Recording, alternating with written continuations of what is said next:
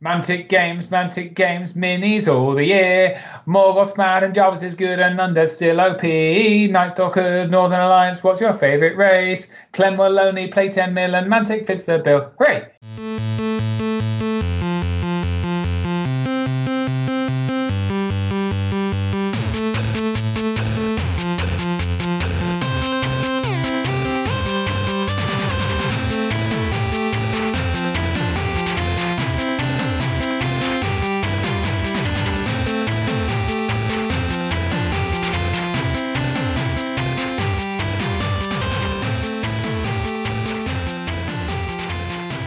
Listening to the Mantic Universe podcast. I'm Chris, and as ever, I'm joined by my good friend Clem. Hi, everybody. Hey. Steve Hildrew will be joining us shortly, but he's pulling his Marilyn Monroe act and isn't here yet. Mark was on and may join us later, but he's just very, very busy, and with the time difference, we can't say we blame him, right, Clem? To be fair. I mean, he's supposed to be at work, so I guess, if he could take 3 or 4 hours out of his workday to talk toys with friends, it would be a bad sign for his work. So, yeah. Good job explaining that to your boss. Yeah, exactly. Good. Super. So a little bit of housekeeping. Let's do the on the menu. Why not? Sure. So what are we talking about today? So welcome on the menu. The usual, right? We're doing that. Yeah, the usual. Oh, and Clem, we haven't mentioned. So we've got to refer to this now as a MUP monthly episode to differentiate it between the MUP shorts we do. And we've done lots of them. Yeah, I think the month shorts is, like as Mark explained, more the thematic episode. Like there's one topic we want to discuss. Focused. And we invite specific guests really just to talk about this topic. And the monthly is like the good old episode that we've been doing for a year now, more than a year. Year and a half, buddy. Yeah, absolutely. Mm. Fantastic. So, yeah, this is what we're calling a MUP monthly. So, welcoming on the menu, do our introductions, Mantic News, A Warpath, Firefight, A Warpath Dead Zone, our Panathor Kings of War. Panelore, Clem, we don't have any Panelore. We've been too busy, unfortunately, so no one's done any reading. Just to have a pointer for preparation for the Warpath Epic game. Mantic has a cool website with a bunch of lore that I haven't had time to read yet. Otherwise, I would give you guys a summary. But anyway, we'll see that later. Maybe next month, huh? Right. And it'll be closer to the Kickstarter then. So, maybe better timing. Yep. Super. And then topic of the month, and we're going to talk about our fast grow project, All Gas and No Breaks, once more, Clem. Pretty much. We can't get enough of it, can we? I think it's just a good way to motivate the local group. It certainly works for my local group these days. So, yeah, that's a cool thing to discuss. So let's blow through the housekeeping stuff then. So don't forget, dear listener, the Mantic Web Store discount code, which will be good for a few weeks, is Universe15. And we also have FastMup15. They're one per customer, so fill your basket. So we've got two, so remember to use both up. Wait, is the Universe15 still good? I don't know, buddy. I don't know. You should try it. Yeah, try it. Just try it, dear listener, and let us know on the Facebook group or email. Super. And then very quickly, GameMat EU. 11% discount, MUP 11. They make amazing, Clem. We played with it this weekend. Amazing pre-painted sci-fi terrain. It's my favourite terrain. It's gorgeous stuff. It is absolutely awesome. Yes. Yeah, absolutely awesome. Baron of Dice. They're the Rolls Royce of Dice. Use the code Mantic Universe for 5% discount on their web store. Clem, you just got your Baron of Dice finally.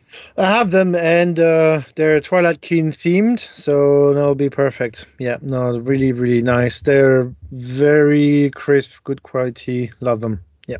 It's the guy I didn't realise dice could be that nice. It's a little thing, but boy, they are stunning dice. You actually use it all the time when you play games, right? And so having them of good quality really does something to your experience. It's like the Dungeon Saga stuff, like the normal Dungeon Saga tiny dice or kind of the low cost dice. The new one has better dice and suddenly it's a better game. It's stupid. It is. The experience is better. Yeah, exactly. Corvus Terrain. Everyone get over to Corvus Terrain. They've just introduced some really gorgeous files, which are basically rocks, which perfectly fit Dead Zone. So, what a great idea.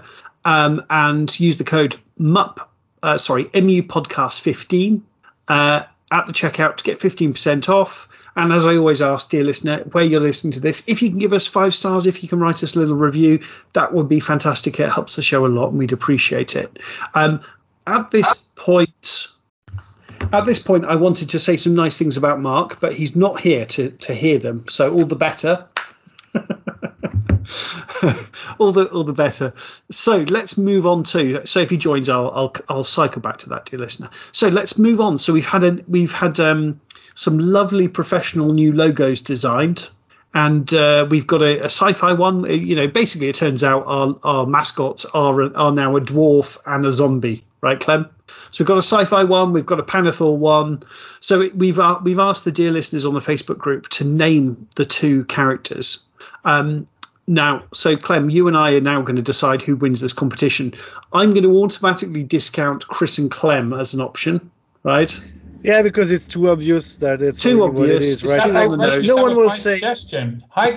Guys. Oh, Steve. Merlin, here you are. Have you been on the call the whole time, just pretending you're not there? I just arrived. I've just arrived. Hello.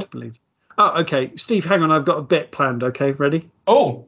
So, joining us, dear listener, is a man so hot he must be coming out of the abyss itself, or at least an abyss. Steve, how is Birmingham? That's no way to talk about my mother. Anyway, I'm good, thanks. I'm not in Birmingham. I'm somewhere else in the country. So. Oh, nice. Are you allowed to tell us where? Or is it for reasons of personal security, it's no issue. I'm in a hotel. I just said goodbye to a bunch of corporate colleagues. I'm at a corporate thing, and I said very importantly, I've got a call. I've got to go, and I picked up a plate of food and came to my room for my very important business call, which is. And didn't elaborate. Yeah, exactly. I refused to elaborate. Very wise, buddy. Very wise. Mm. Super. So, Steve. So we were just saying how we've. Exclude. So it's the name the mascot competition.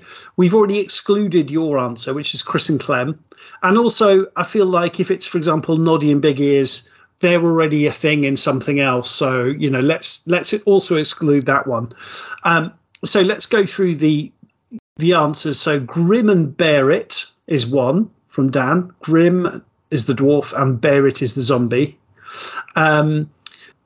Ben Stoddard has come up with Stunty and Sniffles. I quite like that one. Stunty is obviously the Forge Father, thanks. Fred has come up with Stone Grim and Rotty, which I like. Noddy and Big Ears, sorry, Peter, we're going to have to exclude that one. You know, I'm sure the big money on Noddy nowadays, I'm sure they sue everybody. Bill Kurd has come up with Rocky and Stumbles, which I like. Joe McLaren, Minty and Stodge. Again, I like that one too. Basically, I like all of them. Smithy and Brain, or Mr. Brainy and Brock. And Squeaky McSqueak has come up with Axe and Aughty.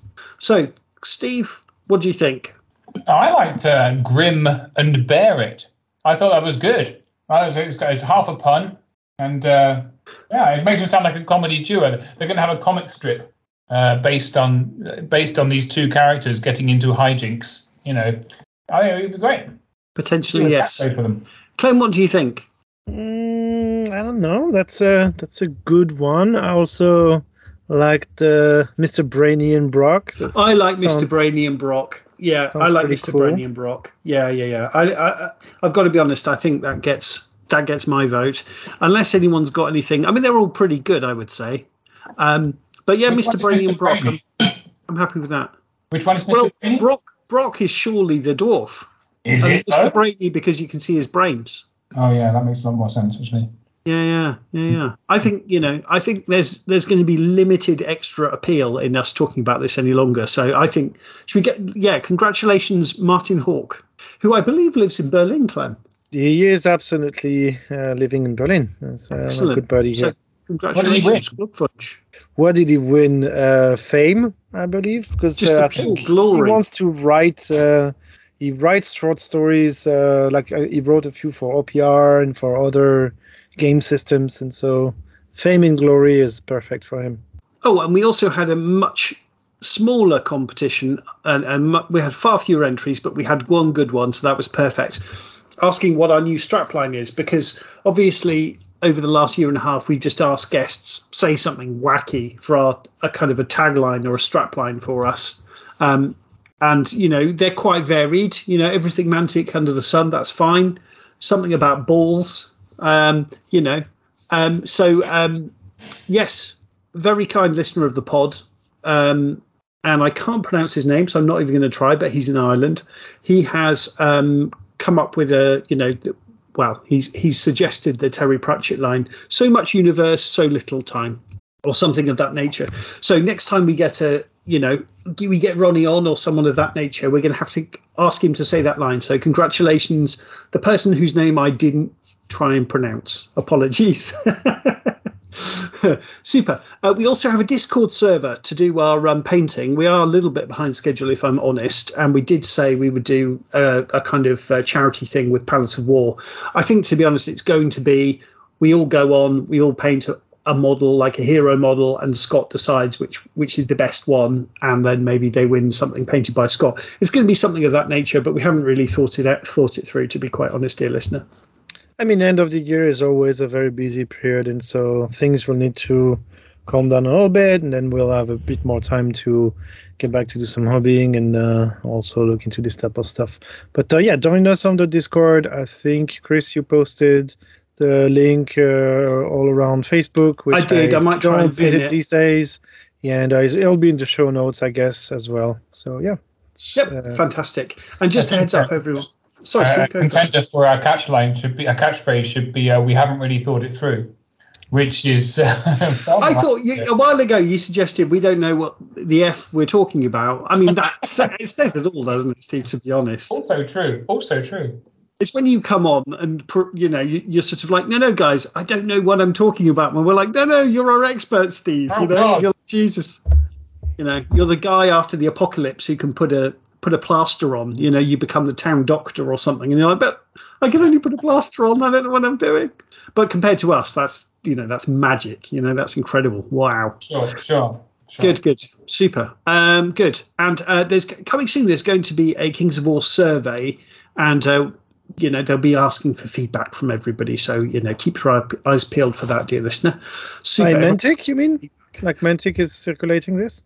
Yeah, it was mentioned by someone in the community. I'm not sure whether it's an official Mantic thing, but it's going to be a big thing. If I'm completely honest, a gun to my head, I'm not sure if it's official, but it's at least semi-official, I would say. Didn't they do one a year ago as well? Right, I think so. I think so. I remember answering a long form by Mantic, and I like it. I think it's all in caps, Clem. Yeah, because they're everything in caps. You know, no punctuation, as angry as possible. They actually do listen when you say something, so it's interesting and feels worth your time to give some feedback. Yeah, absolutely. Oh, Skype is telling me to let everyone know you're being recorded. Guys, you're all being recorded, just so you know. Super. What? This is outrageous. Super. So that's killed the pace of it stone dead, hasn't it? So Mantic news. Hey guys, Steve, have you been on the Companion recently? If you've got a Companion Gold sub, subscription, there was 3 free PDFs. Did you see what it was? I did see it, but only because I'm in a chat group with some people who are apparently obsessed with PDFs, as in they've asked for nothing more, nothing less. Nothing more, nothing less. They just ask constantly for PDFs, like for the past 6 months, because allegedly Mantic promised these at launch of version 3 million years ago, and they've been constantly haranguing them ever since. So they're all like utterly delighted to finally receive the PDFs. Oh, that's great. I wasn't part of the group, but I am delighted. And it's not allegedly; they definitely did promise that. Yeah, they did. But so I've noticed it. I've not downloaded them because I'm very lazy. And I only play Kings of War, and all the rules are in the Companion. But for people that do like PDFs, it's very exciting, I understand. I very much do like PDFs. I mean, it's amazing. It's basically all the latest rules for their 3 most popular games, include, you know, for quote-unquote free. I mean, we were paying it anyway, right? So that's a really, really nice little extra thing to have. It's not like they're just giving us a copy of Halpy's Rift now. Do you know what I mean? It's really relevant, you know. It's fantastic. Yeah, good. So I mean, people buy these files normally, right? And so just with the value of these 3 files, it pays for your Gold subscription for the whole year. So you get so much value out of it. And I know you are a power gamer, Steve, but you know there's fluff also in the Clash of Kings book, right? That wasn't in the companion. Completely. I have a paper copy of the Clash of Kings book, so naturally I've been reading the fluff every evening by my bedside to learn all about Lafayette and Mikhail and their hijinks in this. So it's good. We will interrogate you about it during the panel. That's our panel law section, which we do ourselves. Fantastic. Let me just go and read my PDF. Hold on. Fantastic. Great. So Dungeon Saga Origins is shipping at the moment. Rather hilariously, in Germany, we got everything except for the core game. So we very excitedly, and then I was looking through everything going, am I missing something? And then it turns out the distributor just didn't pack the core box. So I can imagine their warehouse where they're right, we're ready to go. And then they have this massive, 200 copies of the base game, this massive box all piled up going, that's probably nothing to worry about. No worries. We've done our job, But to be fair to them, they got it out in about 2 days after we let Mantic know there was an issue. So that's good. So I'm sure we can talk more about Dungeon Saga a little bit later. Steve, did you back it? It's Kings of War adjacent. No. I kind of thought about it, but then I looked at my unopened copy of the League of Infamy with all its expansions. It just cost me a horrific amount of money. And I remembered that I spend money on things that I never open.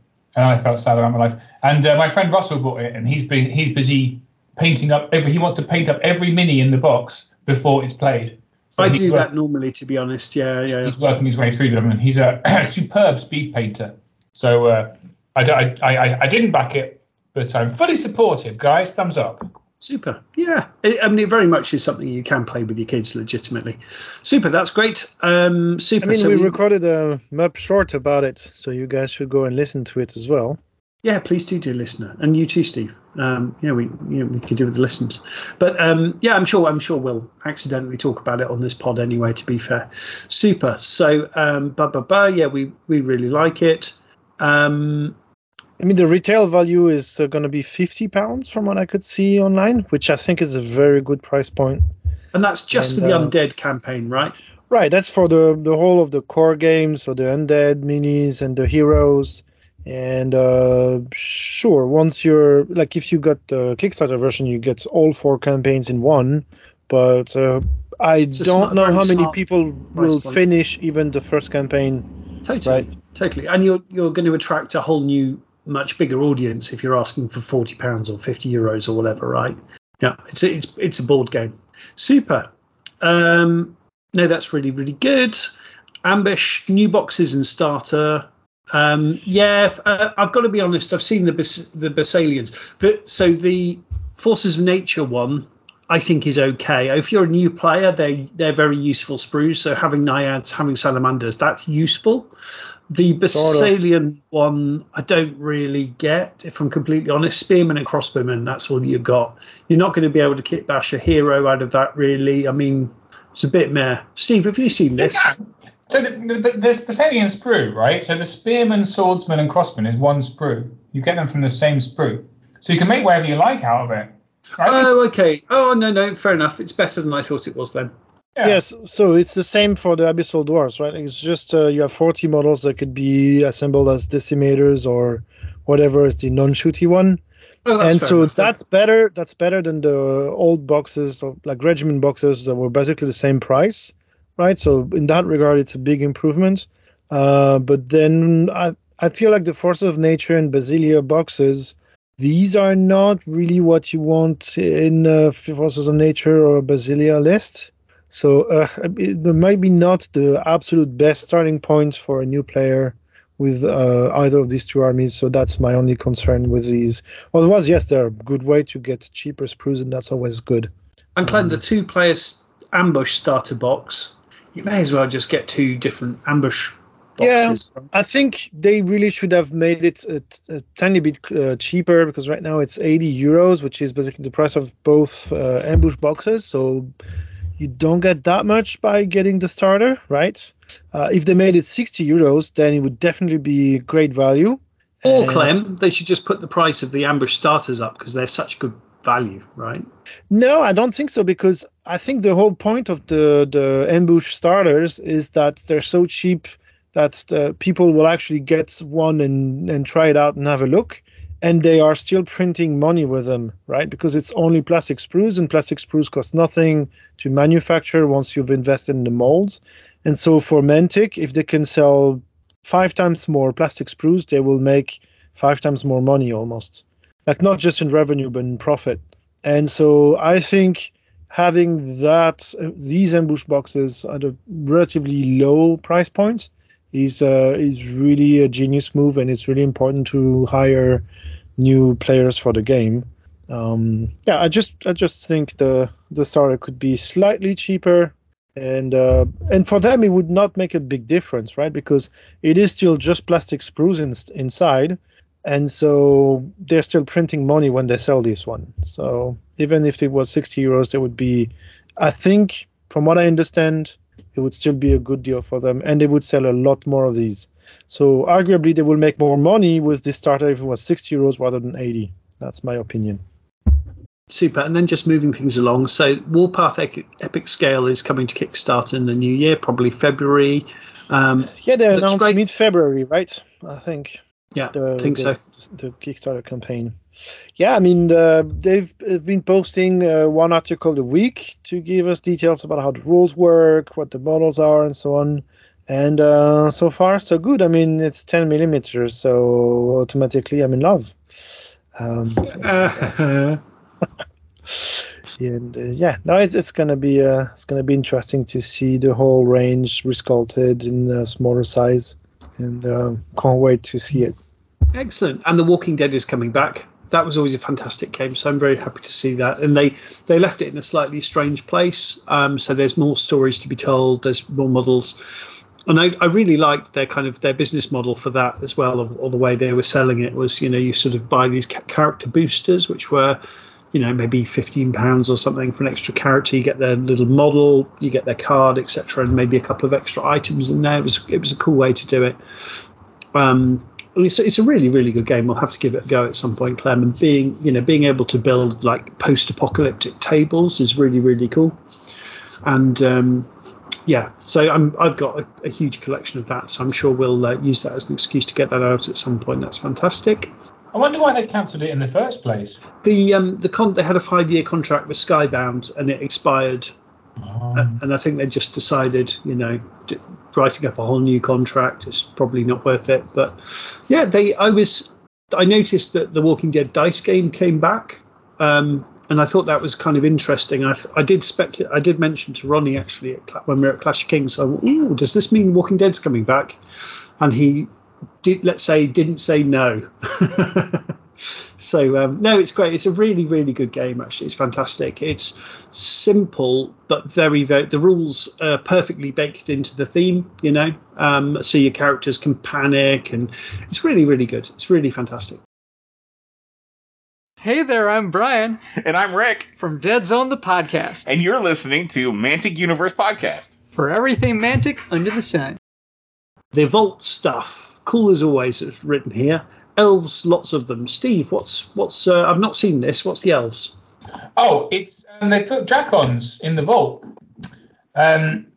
which was hilarious. They put a tree herder, dracons, and then a bunch of characters. Who are these guys? There's the elf. What's name? Twilight Kin folks, right? Isn't it? So there's not Twilight Kin at all. It's Twilight Kin boats. You're quite right. No. I'm wrong. It's elf boats off of Armada, and then there is all the dracons. So there's 3 dracon resin dracons you can print. Dracon riders. There's the elf dracon lore, which is like the 4th dracon. There's a tree herder. There's a Twilight Kin assassin hero. You can get Lethiel Bleakheart, who's from League of Infamy, and then you've got a Soulbane upgrade and the Twilight Kin Summoner, so a bunch of Twilight Kin heroes, and then there is an Asterian Nastanza. Oh, interesting. I don't know what that is. I think it's, to be honest, I find it a bit difficult to conceptualize. I think it's basically a command tank or something like that. No, it's a sniper. It's a sniper. Person. Ah, okay, interesting. But essentially, this is all the cool Twilight Kin characters that you can't get. It's like the final bits of Twilight King. So all the cool Twilight King characters from League of Infamy, then all of the Dracons, and bear in mind, Dracons are fiercely expensive if you want to buy them. So this I fully support the idea of people at least having to spend a load of money if they're going to have a load of Dracon spam. This is like Hellstrikers. I'm going to have to make an army of Dracons now. It's insane. And then the Tree Herder, which is one of the most powerful monsters you can get in the game. Great. You know, it's a great model. Very, very terrifically difficult to paint because I've painted one. But you can print one now, which is fine. I'm looking, it's very, very spindly. So good luck trying to print that, guys. Brilliant. And a bunch of boats. So yeah, I've hardly actually. I mean, I've been with the Vault since the beginning, but I've hardly actually asked anyone to print something for me because I don't have a Risen printer. But I think our good friend Manuel has got three. What are they called? The Night Stalker Mindscreech. I think he's got three Mindscreeches in the post for me. Bless him. So I'm very much looking forward to getting my hands on those ones. They also added. Now they're calling it a bust to the welcome pack. Oh, Steve, now's your moment. Okay. I'll put myself on mute, right? Just get yourself comfortable. I have tried to like it. I've tried really hard. And so we asked for busts, right? So people don't know. I'm not talking about boobs. I'm talking about like the head and shoulders of a miniature made big, so you can paint it with loving detail and tension, right? And what they've given us is the Twilightkin Navigator. They've kind of scaled up the 28mm miniature, and then they've just cut off its legs and one of its arms.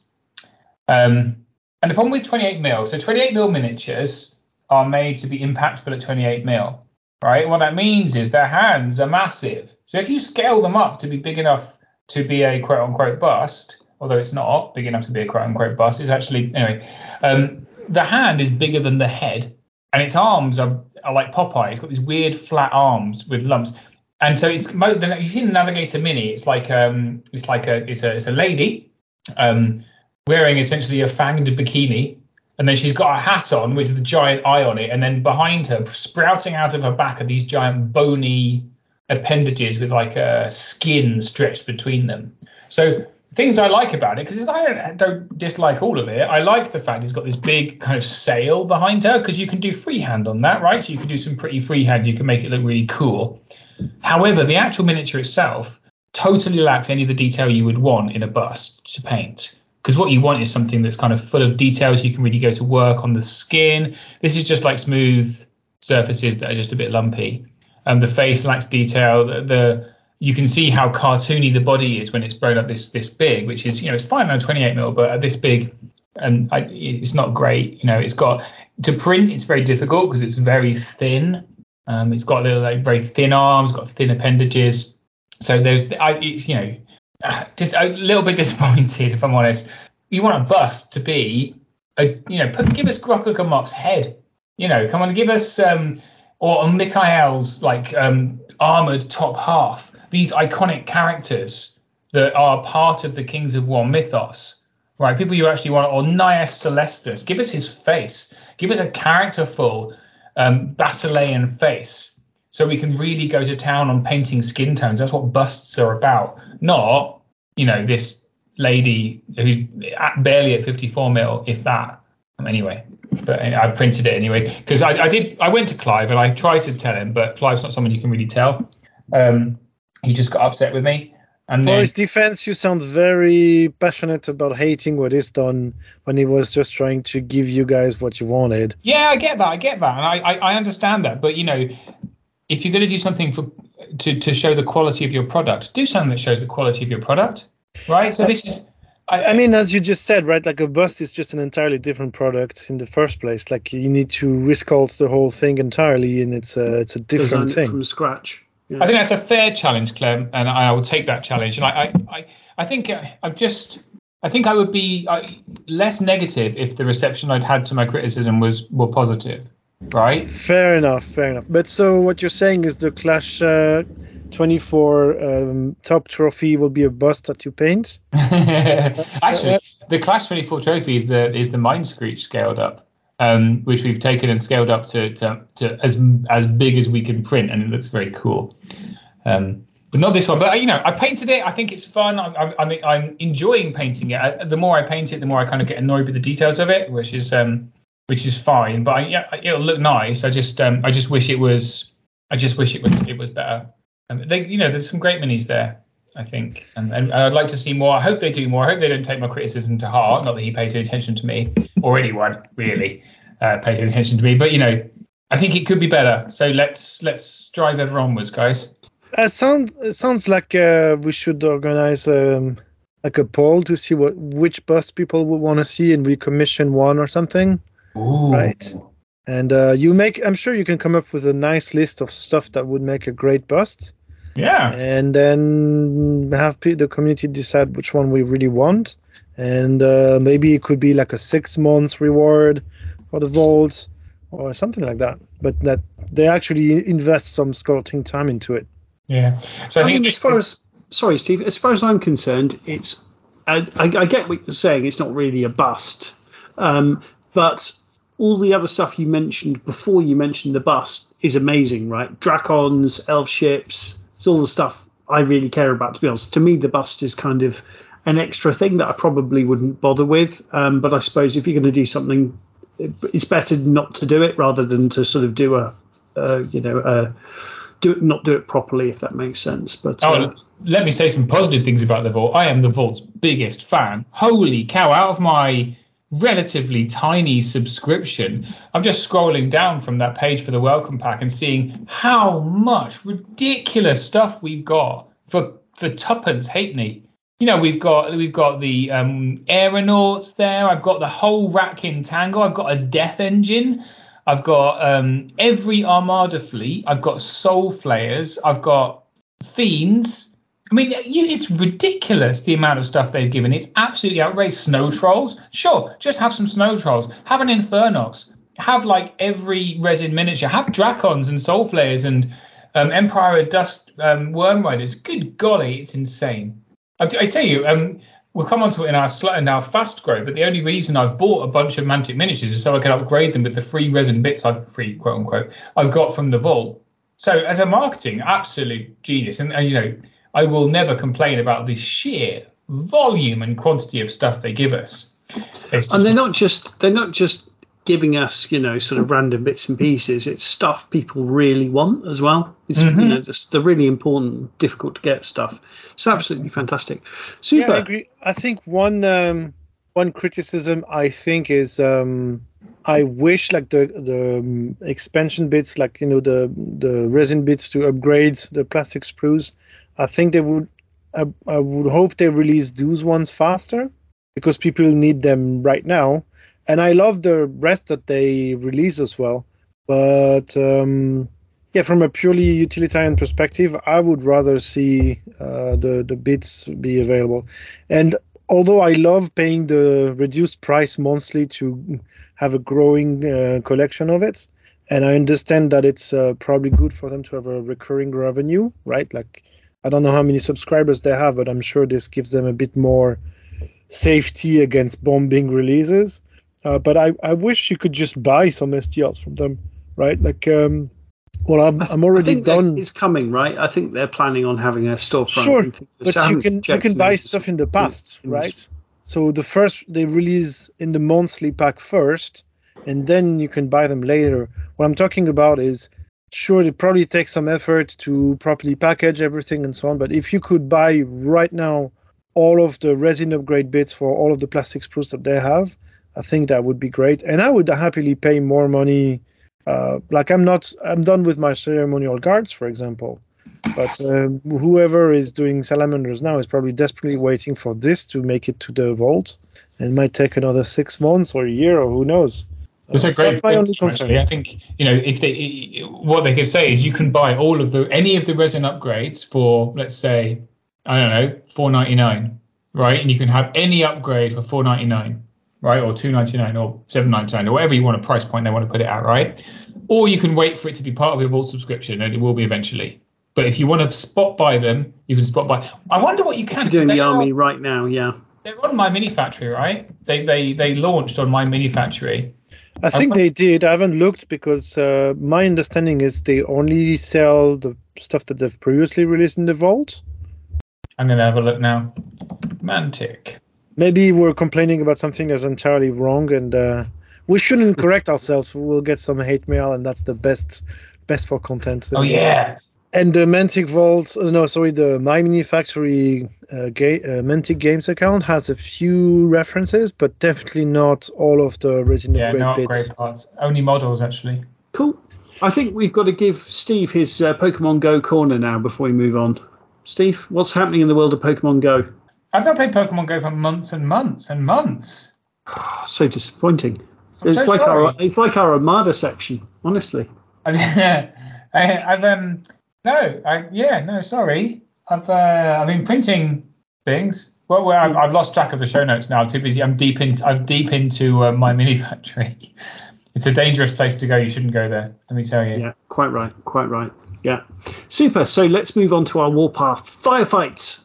God! In which case, we're in your favorite section. You can dive. So I've got this Jigglypuff, and it's easy for you to say. I'm gonna have a shower while you're doing this. All right. With your Jigglypuff. Yes, sir.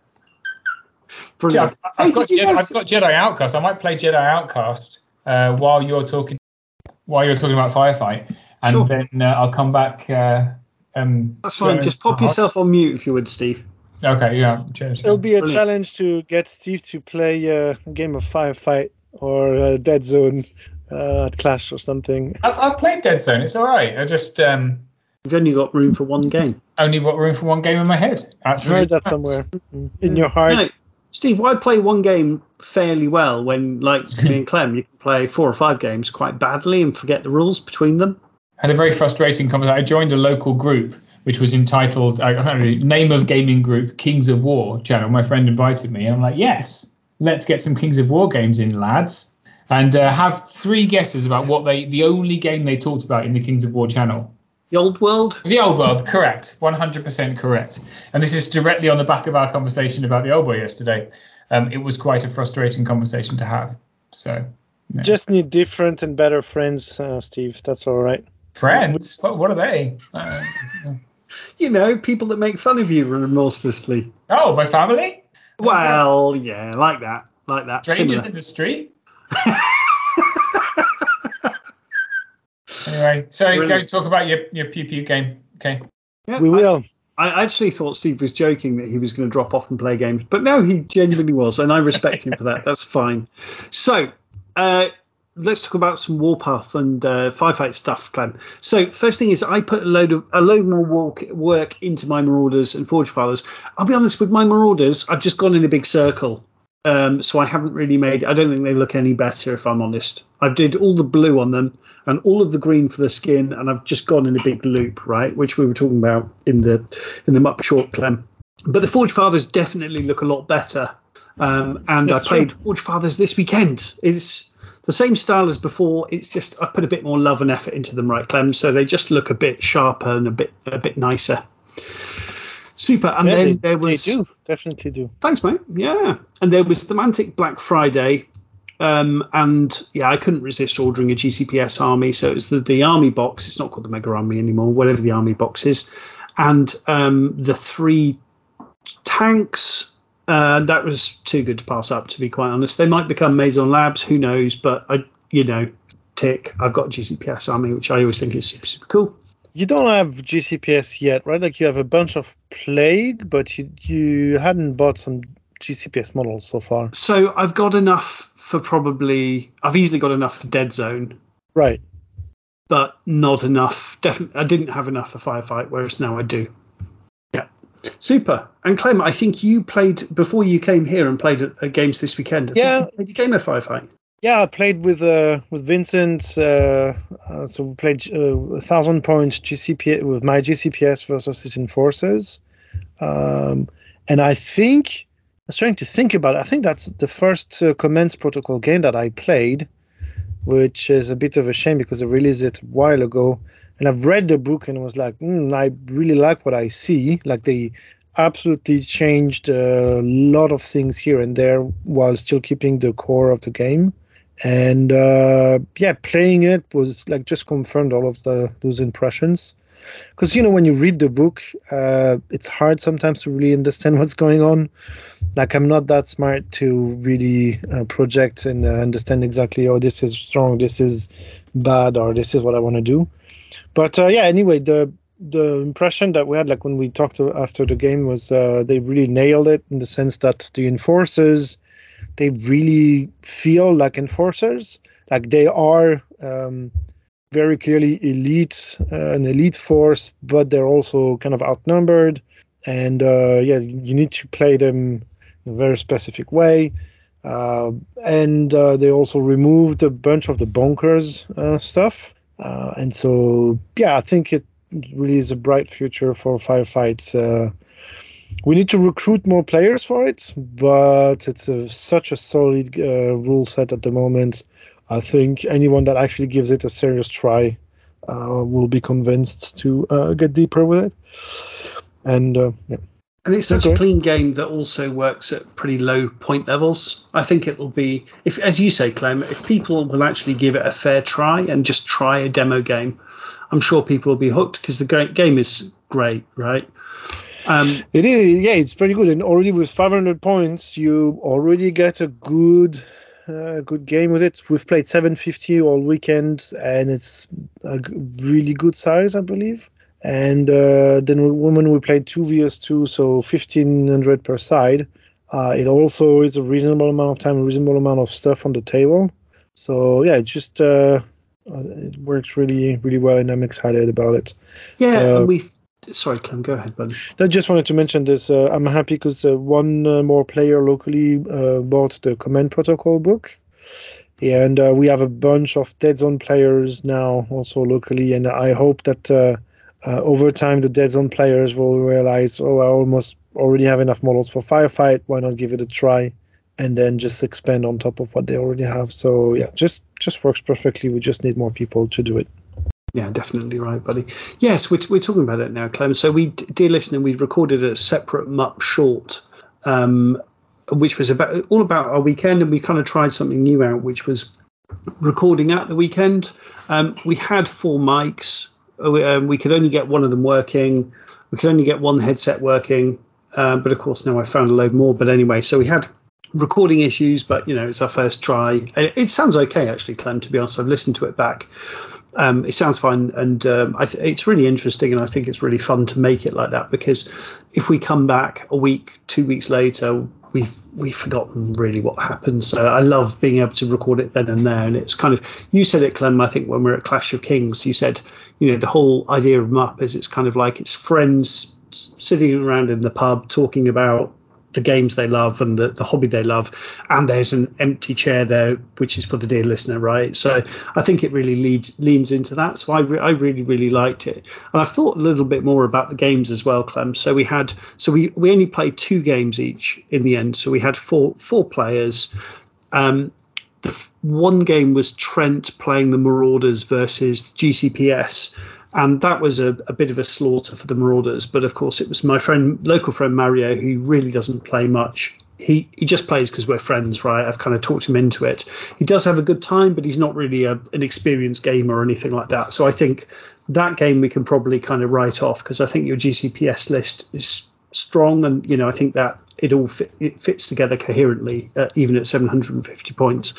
Our game, Clem, was our first game was Forge Fathers against Plague, and I was thinking a little bit more about that. So firstly, I wanted to mention that because we played Kill, I could kind of stay back, so that really hurt you. If I had to get onto objectives, I couldn't have played as I did. And the list I had was purely because I love Brockers, right? They're my favourite thing. So I go, right, 2 big groups of Brockers, a Brocker leader, and then what else can I fit in the list? And I put in one of the Strider things because I think that's cool. I've 120 points. I'm not sure whether it's value. I don't know, but I do like it. I do think it's cool. But it was a list. I had really good fighting and had some really good shooting, even with the militia. If you do steady aim, they're putting out a lot of shots. I can buff it with the command points. So I think for your Plague, Clem, I think it's a really rough ride, to be honest, if I think about it logically, because the last thing zombies want to see is just tons of attacks. And that's what I do. No, I don't have tons and tons of AP or whatever, but it's just lots of good attacks it's not what you want to see, right? So I think I've thought about that a little bit more, and I do think it was a rough matchup for you.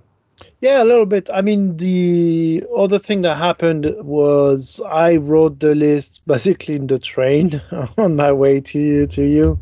I just grabbed all of my plague that I had available. And I just decided that I want to put two big blobs of zombies. And they are, I think, good when you play with objectives, as you mentioned. And if not, they're just kind of useless because they can't really punch much. And they suffer quite a lot when you actually punch into them. But I mean, I just need to rewrite the plague list a little bit, and I'm sure the concepts I had in the past was basically everything is just a delivery system for your monsters. It still kind of works. It's just like this time I had only two Terratons and an Aberration, which in 750 points is just not enough to actually make a difference, right? Like my Aberration in our game did decent amount of damage, but I kind of fluffed the dice also, and so you managed to murder him right away. And from there, well, the zombies will not take the ancient or whatever your strider is called, right? Like Iron Ancestor. Iron Ancestor, exactly. Yeah. So from that point, it's a bit harder, but yes, I still think it was an interesting game. Like we had super fun moments. Like I cherished the moments when my mortar vaporized your Brock leader. Like I've shot at him for a few turns without doing much, and then one turn, boom, 4 wounds and just wiped. And it's kind of funny, you know, like it made no difference to the game because it was like literally the last action. It was right at the end, right? But it was but it's you need these little positives, don't you? But also there was a couple of points in the game. There was one point where I think it was turn 1 where I realised you were spending command points to make sure you went first next round, which is a really smart thing to do. And that's something I should have been doing. And then there was a point at which I think it was when you made a charge with some zombies or whatever it was. And then you went, oh, hang on, do you mind if I take that back? And then you shot with your mortar to put a pin on the thing you were charging. Yeah. And at that point, I thought, now Clem is playing firefight. You know, that is, you're getting the tactics and you're getting the strategy of this is how you flip things in your favor. You know, and that was a really cool moment. But it was I love, and at 750 points, I just love it. It's a pretty quick game. You do have decisions to make, but you don't have paralysis or anything like that. But it was great. I mean, and actually, Clem, a lot of the things you were doing was putting me in a tricky position. So at one point you charged, I think it was your zombies or your ghouls, you charged my militia, which were in a building, forcing them out, because we mentioned on the other pod, right, we had that key destroyed building that I was defending, and I knew if I lost that I think I was going to lose the game, right? So we had this really bitter fight. I think 3 or 4 times we switched sides. We were just fighting bitterly, and I just had enough dice to win. But there was a point at which you attacked my militia, which were in the building. You won the fight, and they had to flee. And then at that point they were pinned and out of position. They didn't have a good view on anything, the survivors. And I think there were only 4 of them left, but it was like, oh, geez, I'm in a desperate situation. I need them to do something. What can they do? Because they can't see anything. Now they've had to flee. They don't have a good shot. And it was moments like that where I had real moments where I really had to think about, oh, God, how am I going to make this work? I need to it's a puzzle I have to solve. It was really, really cool. And, of course, I just love Brockers, right? So, just having loads and loads of Brockers running around the table is just brilliant fun. I mean, your list is pretty good, right? Like what's the name of the guys who they drop from the sky? Hammerfist drop troopers. Yeah, these guys are pretty scary. I'd say a little bit too good. It's that heavy armor, so you can't, it's very difficult to kill them back, so I can pick where they come down. But they're horribly expensive, right? They are really expensive, yeah. They are really expensive. So it is true that it gives you a big advantage because... And no offense, but I think an actually good player can make a lot more out of them because you dropped them in a place that was like, oh, great, you put them in my backline. First game, yes. Anyway, so. First game, yes, but second game actually was very significant. No, yeah. The second, but the first game I was like, oh, good, 300 points in my backline. Well, I'm going to run forward and that's it. And Oh, Clem, can we take a break in a second for like 10, 15 minutes? Is that okay for you? Yeah. But I'll just finish. We'll just finish this this thought. So yeah, the first games I dropped them in your backline, and what I wanted to do was obviously kill something and then tempt your ghouls to charge them to keep your ghouls away from the important fight. But you just ignored them and moved your your key assets away from them so they couldn't get them with their only 12-inch shooting. But yeah, then in the second game, on one flank, we had a ton of cheap infantry. So we had my militia plus a load of cheap GCPS guys. And I think you and Trent had a really, in the two-player game, you had a doubles game, you had a really smart plan where you were screening zombies and shambling forward. And behind them, you had the really, really scary 10 brawlers who easily could have killed all of our stuff there. But I dropped down the Hammerfist drop troopers behind them and then killed 8 out of the 10. I then hid in a building. So when I think Trent tried to counterattack with the brawler leader, he had a bad time. Well. Yeah, it didn't go well. And that one unit totally flipped that flank, right? You basically, it was game over for you on that one. Yeah, it definitely changed the dynamic there, but I think that's exactly what they're supposed to be doing. It's just we didn't really anticipate or plan for it.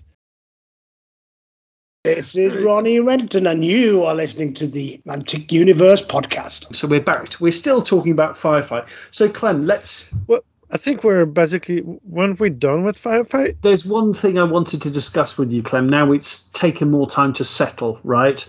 So the Trontech, they were in a very bad situation when the story started, right? They were the patsies, they were the mark.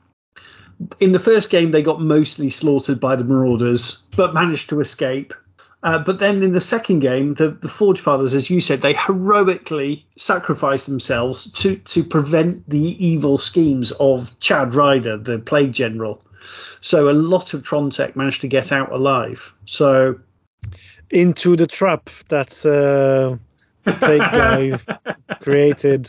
So it's a Plague win. You can twist however you like. It's a Plague win. It was so cool. The Trontech, I think they didn't quite trust. I think they knew it deep down. I think they knew, the leadership knew it was a trap. So they sent a load of new guys and just enough experienced guys that they could sort of pretend it was a legitimate mission.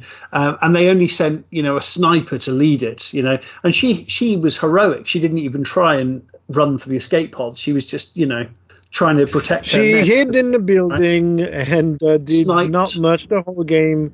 And she took, what's the Marauder Hulks. Big guns? Hulks. Yeah.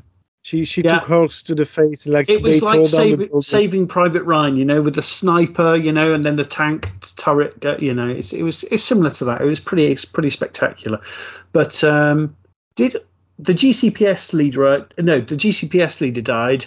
The Marauder leaders, I think one of them died and one of them survived to the end, but he was kind of cowering away from the shooting, so he wasn't as heroic as he might have been as a Marauder leader. But yeah, it worked out just fine. I mean, they clearly eradicated the Marauder allies to leave no trace behind of what happened. The Forge Fathers also were kind of they took a hit. They did a good amount of work, but they took a hit. And the ones who escaped for the GCPS, I think 4 GCPS models died, right, including the sniper. Yeah, which is crazy, absolutely crazy. Yeah, with a big horde army like that. Yeah, but again, the Forge Fathers sacrificing themselves. But yeah, I can tell how much fun I had by how much I've been thinking about that over the course of today. Of what does it all mean? Which you simply don't get if you don't put this little plot in place. It's cool. I really enjoy it. Yeah, that's true.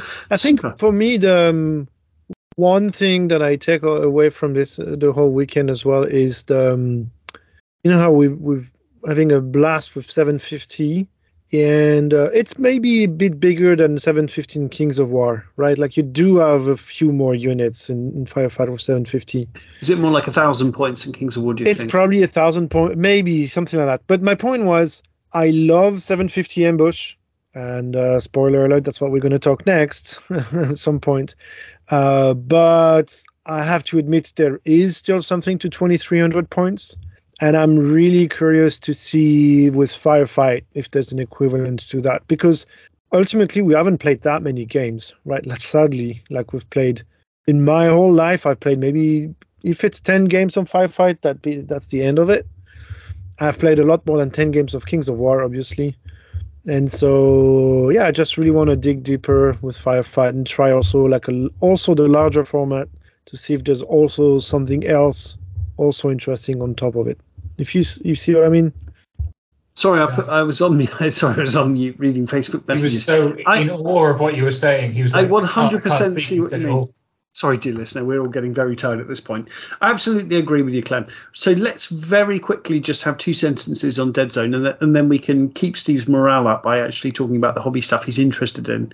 So, Dead Zone, Clem. So the good news is, I don't know if you guys remember from the previous episodes, there was a pretty big slow grow going on in Berlin. Like with maybe 10 players, I don't even remember. And we finished that a couple of months ago. And everyone agreed to do another one early 24. And so the Dead Zone community in Berlin is up and running with a bunch of players active. And there will be even more because there's another slow grow coming. So we'll hire more people. And so that's exciting. And for me, the most exciting part is I have nothing to do with it. I'm a participant, but I've been a terrible participant because I've dropped out of the slow grow because I was moving, didn't paint my strike team. But it is very exciting to see someone else, like another group of people, taking the task up of, organizing events, organizing games, keeping player engaged and growing the community. That's the best feeling ever. Yeah, super. I must admit, I'm pretty envious of that. That's fantastic. Super. So that's all extremely positive. So should we talk about our Panathor, Kings of War? Super. Hello, I'm here. So we can wake up Steve. I'm awake. You know what I'm doing is I'm on eBay looking up steel sheeting cut to size. Because I'm working on my next army, and I want to make it in like troop sizes for each of the infantry, like hordes and regiments. But then if I have steel sheets cut to size underneath, I can then magnetize my troops to the steel sheets rather than just push them around as groups. And I'd have like the steel sheets cut to size, and that's what I'm looking at. I do that myself, Steve. And you can too as well. Like if you buy 0.2 millimeter thick stainless steel, not stainless steel, sorry, but zinc plated steel, you can actually cut it yourself pretty easily with a hobby knife. So that works. And if you want slightly thicker, like 0.5 millimeters already plenty to have a very strong bond. Then you need a bit more tools, but I also have a metal laser cutter, Steve. So I wish I had a metal laser cutter. Yes, it's a nice toy. You do like engraving with it and stuff like that as well? Yes. Oh, I'm so jealous. It's a nice toy. It's not as fancy. Well, it's fancier for some extent, but it's not as good as the smaller laser cutter that does MDF. Because cutting metal is always a pain in the ass, but it's a cool toy. It's like a, I think 400 or 500 watts CO2 laser. It's a nice machine. Anyway, just saying. Steve, please be careful when using tools and sharp things. That's why I buy it off eBay rather than using it myself, because I'm unlike Clem, I'm incompetent, and. Yeah, I can't find 0.2 millimeter zinc-plated steel. So that one is just if you want to cut it yourself. Like I buy relatively large sheets of this, and it's in hobby crafts and stores that I find it. The one in Germany is called Modular. Modular.de. 10 pieces of 99.9% pure zinc sheet plate metal foil. No, that's not it. You don't want zinc metal. You want steel that is zinc plated so that it doesn't rust.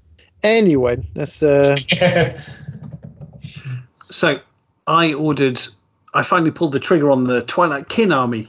There was the Mantic were doing a not amazing, but very decent Black Friday deal where it was basically an army mega army box plus a Goldrake, I think it was, hasn't actually turned up yet, and I haven't had a shipping notice. So I'm starting to get a little bit nervous, dear listener, because I've got my GCPS army on the same day. But I'm doing it now. And I also got 2 ambush boxes to kind of supplement it. They have arrived. So I have made a start on my Twilight Kin army. And as Clem knows, and dear listeners who listen to our the Mup Short episode know, I'm trying to make this roughly 20% better than the last army I did. So I want this to be my best looking army. It's going to be the one I take to Clash of Kings next year, and I want it looking decent. And I think Clem, I'm off to a pretty good start, I'd say. Yeah, I'm really happy. Like what you've done with them. Like the bases look pretty cool and thematic, and the paint job is also. Like it really works well with those models. Like those models are really gorgeous, and I like what you've done with them. Oh, thanks, buddy. I wanted a kind of Silent Hill sort of horror theme, I would say, sort of, and like maybe Dark Souls. You know, you've got this sort of body horror, these sort of monsters, and it's kind of, I wanted their armor to look almost organic, like bone kind of thing, and wanted them to look disgusting and horrible. Yeah, so I'm very much enjoying doing them. Yeah, very much enjoying it. And I've got my 3 Mind Screeches hopefully on the way, so I can be a power gamer. Yeah, fantastic. As one does, yes.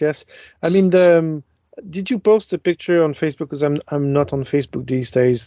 Just on the Kings of War forum, KOWforum.com. Fred, I think is the main admin there. So anyway, did you post a picture with the, what are they called, the Impalers from Dungeon Saga Origins compared to the ones from the army box? No, I haven't. That is unfortunate, isn't it? To be honest, yeah. They're so Steve, both Clem and I, we were pretty sure we'd be doing a Twilight Kin army. So we knew with the Dungeon Saga Origins, you could get kind of additional models, you know, as add-ons. So we both got, I think, 2 boxes of the Twilight Kin extras, which was a good idea, except the Impalers for the board game are about 60% the size of the hard plastic ones, so it just doesn't work, and they're very static pose, so they obviously work for the board game, but they don't really work for Kings of War Army. There are other bits I will be using, which look okay, but yeah, that was a bit of a shame. As Clem said, it would have been nice had we known in advance before we ordered. Yep, that part was just one a bit disappointing aspects, but I haven't received mine yet, so I don't know.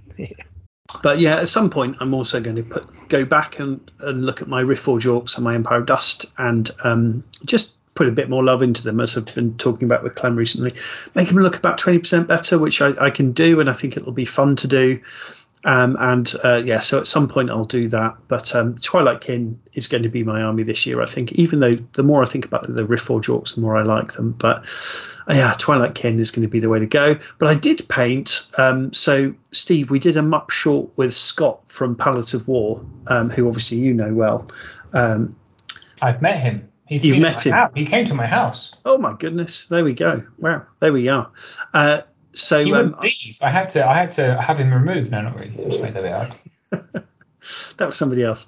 So we did him up short where he's obviously a very, very good painter, and he was giving some little tips, and actually, really picked up on a couple of things he said and just tried to improve. So crazily enough, I painted 3 Riftforges this week, and I tried non-metallic metals for the first time, which is utterly mad thing to do, because we have metallic paint, because of course, you know, back when people were painting, you know, 300 years ago, 400 years ago, whatever, when they were painting, doing actual, you know, fine art, there was no such thing as metallic paints, so, you know, people had to learn how to try and make non-metallic colors look metallic.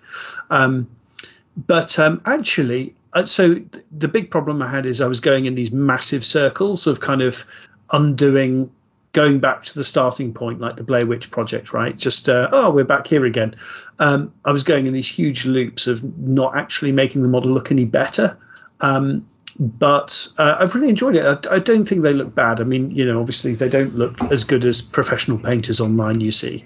But I think for a first go at non-metallic metals, I'm pretty happy with them. For a long time they just looked like they've got yellow armor, but now actually I think it does trick my eye to, they've got gold armor. Oh wait, no, it does. I mean, it's also a bit of a special style, different style, And arguably, I think the more realistic way to paint metals is not with true metallic metals, but with non-metallic metals. I personally am not the biggest fan of that style, so I don't think I'll ever invest the time to learn how to do it. But you have to admit it looks pretty cool when it's done on an army. And it's a whole thing. And yours look pretty good already. Yeah, absolutely. Thanks, buddy. Yeah, and it's been a fun little project almost. It's fun little. I'm going to test this out. No, it's always. I've done a lot of non-metallic metals, and what I find is A, it gets better the more you practice, and B, if you look up people's kind of color palettes of non-metallic, there's some brilliant illustrations that show you the different colors you can use to make different metallics. And really, the trick to really making that realistic is a final highlight of pure white right on the top of them, which gives that shine. And before and after you put that white on, it's amazing because your eye is kind of like, yeah, it kind of looks metallic. And then you put a little, just a tiny line of white on it, and you're like, that's totally metallic right there. And it's just that it's a thing that needs a lot of practice. But once you get it, I would never go back. I would never paint anything with any metallic paint ever again. I'd say that. Now. Seriously, Steve. Wow. So what I've done is it's very, very time consuming because what I was doing, and I'd be interested what you've been doing, Steve. So I just watched one YouTube video on what to do, right? And that was some weeks ago, and I kind of remember it, right? So it was kind of, so I started with priming the models black, and then the bits of the armor that looked like they were going to get the light, I painted white, like bright white, and then I sort of looked at the model where the light might hit, and then I had kind of a mid-tone that was near the, between those two things, between the black and the white. And then it's basically, I spent a very, very long time going back with a tiny, tiny bit of quite watery paint on my brush, just a tiny bit, just dabbing to try and blend to make it a smooth transition between those two things. Did you do a similar thing, Steve? Not quite. So, for me, I learned to blend first before I started doing non-metallic metals. And I always use glaze medium to blend, which was a trick that an American painter who, to my utter shame, I cannot remember who he was. He was one of those ones, he was one of the Kings of War players in America, and he'd been shortlisted for a crystal brush. And he was just the nicest man. And I reached out to him because I was having real trouble painting Morgoth, as it happens at the time. I was trying to do... like an OSL type effect. And he was like, well, to blend, you need to use glaze medium. And so rather than using water with paints, I use a dab of glaze medium into them to make them flow. And that makes blending the edge of it very, very, very, very easy with a tiny bit of water into it. So I learned to blend first, and then I just... Sorry, Steve, is there a glaze medium you'd recommend? Which is the one you use? Is there a brand or... I think it's Vallejo's glaze medium. Let me just see if it's the right bottle. And it lasts forever. Yeah, Vallejo's acrylic glaze medium. Acrylic resin glaze medium. And it's absolutely brilliant. You just, rather than using water, you have a little like container with some glaze medium. You just need a couple of drops.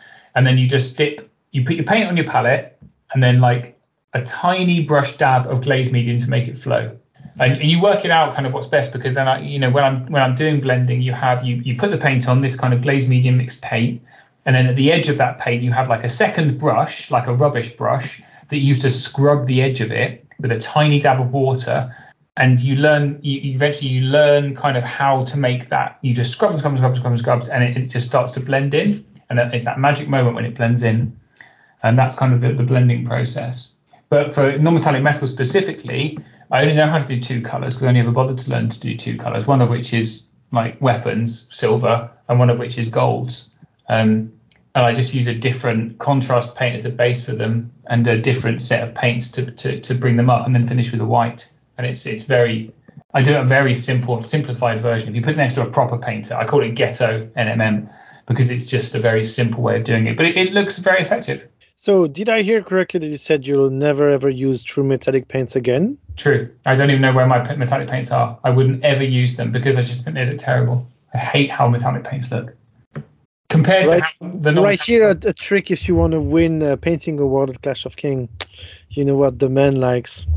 Yeah, non-metallic. Well, that's the thing, right? I'm not a very good painter, actually. I'm quite an average painter. But so I stole Chris Walsh's method of doing non-metallic metals. I said, Chris, how do you do weapons? And he's like, right, you use Space Wolves Grey as a base over a Zenithal base.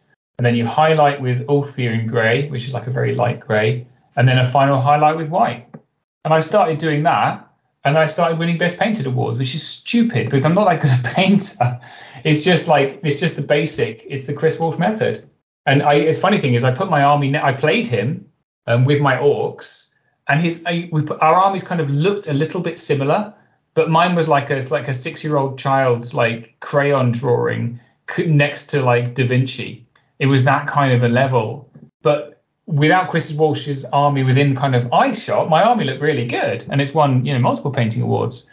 So I think it's really funny that it's technique over ability that can really bring an army up. And I was at a recent GT and my army won Best Painted again. I was very grateful, but I painted it in 3 weeks, and it's really, if you look close, it's not very well painted at all. It's just he's bragging again. I am bragging. Won Best Painted in the 3-week army. No, I like this. No, I really like this, this honesty that, because if you talk to certain people, who are very good painters, it's going to take at least a year to do a Kings of War army. Doesn't have to. Not at all. I've been trying to help. I wish Mark was on the channel because Mark's been. I've been trying to help Mark to paint in this style, and he is struggling with it. To be honest, I think you need to kind of see it firsthand.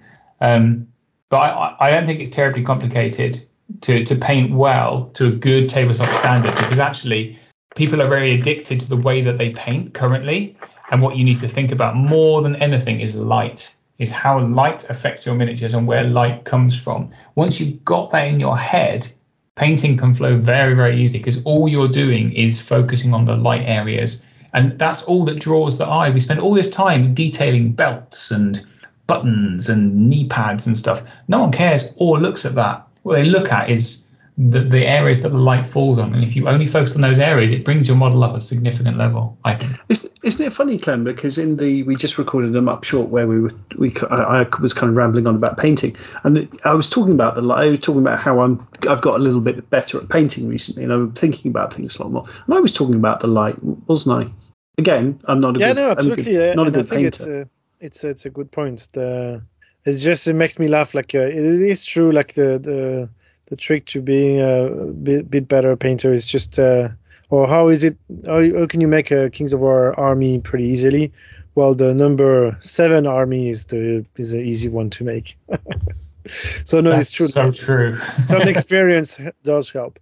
The other way is to join the fast grow that we're doing and take good advice and be inspired by the community. But otherwise, yeah, just I think it's important though, like what you've been doing, Chris, to take a moment to sit down and think about, okay, here's what I've been doing so far. I'm not happy about this and that part. How do I change that? How do I improve this? Or what you, Steve, have done. Like, oh, I really love what you've done on that model. Can you teach me what's your secret recipe to paint the non-metallic metal for the weapons? And that's also how you learn, right? Like, just get good advice from friends and other people in the community. And that's how you make progress. And a big thing, I think, was just focusing on a couple of bits, like not getting overwhelmed by thinking, oh, I need to be better at everything. Just a couple of things that Scott mentioned, just focusing on them and trying to improve them. It's just sort of improving incrementally or in specific areas. Sorry, Steve, go for it. No, that's right. I think Scott's a great example. He's a really humble guy, but I've seen his minis because I've played him, and he's got a really lovely, rich style of painting. And I think what's important is to find your own style that works for you. I can't paint like Scott does at all.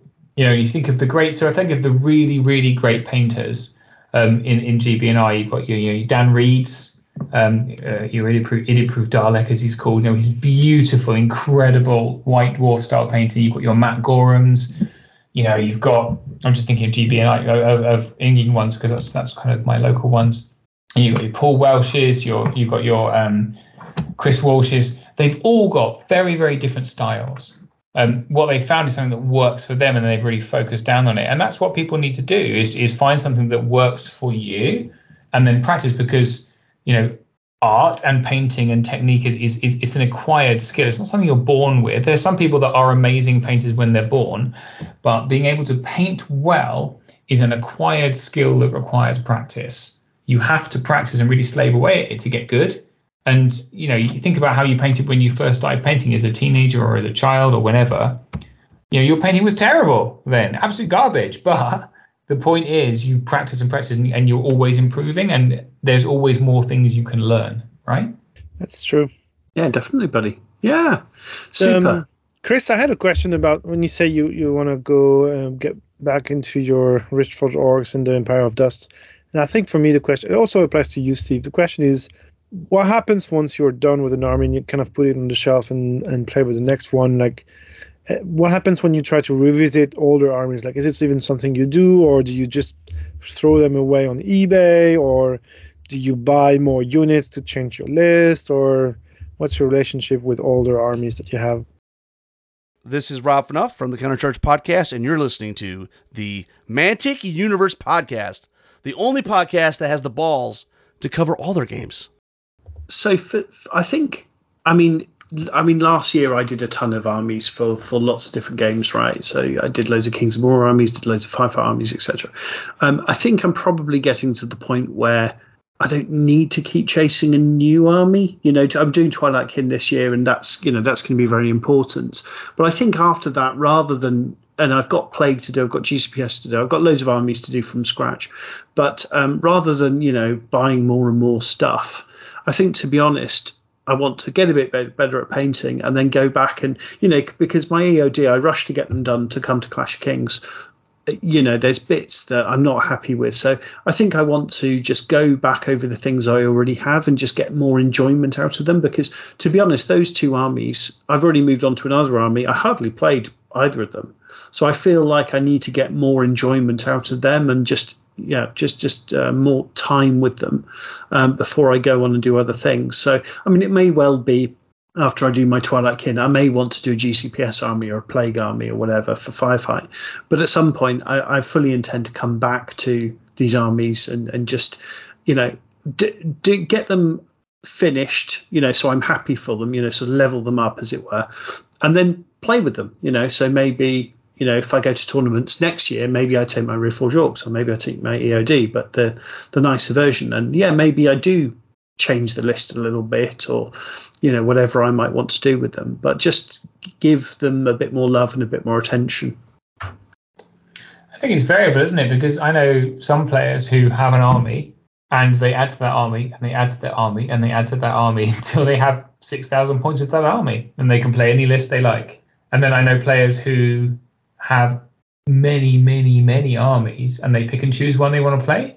For me, I tend to focus hard on an army, and then I paint it, and then typically I get very bored really quickly because I have mildly undiagnosed ADHD, and I move on to another army, and it just kind of sits there while I kind of focus on my new love.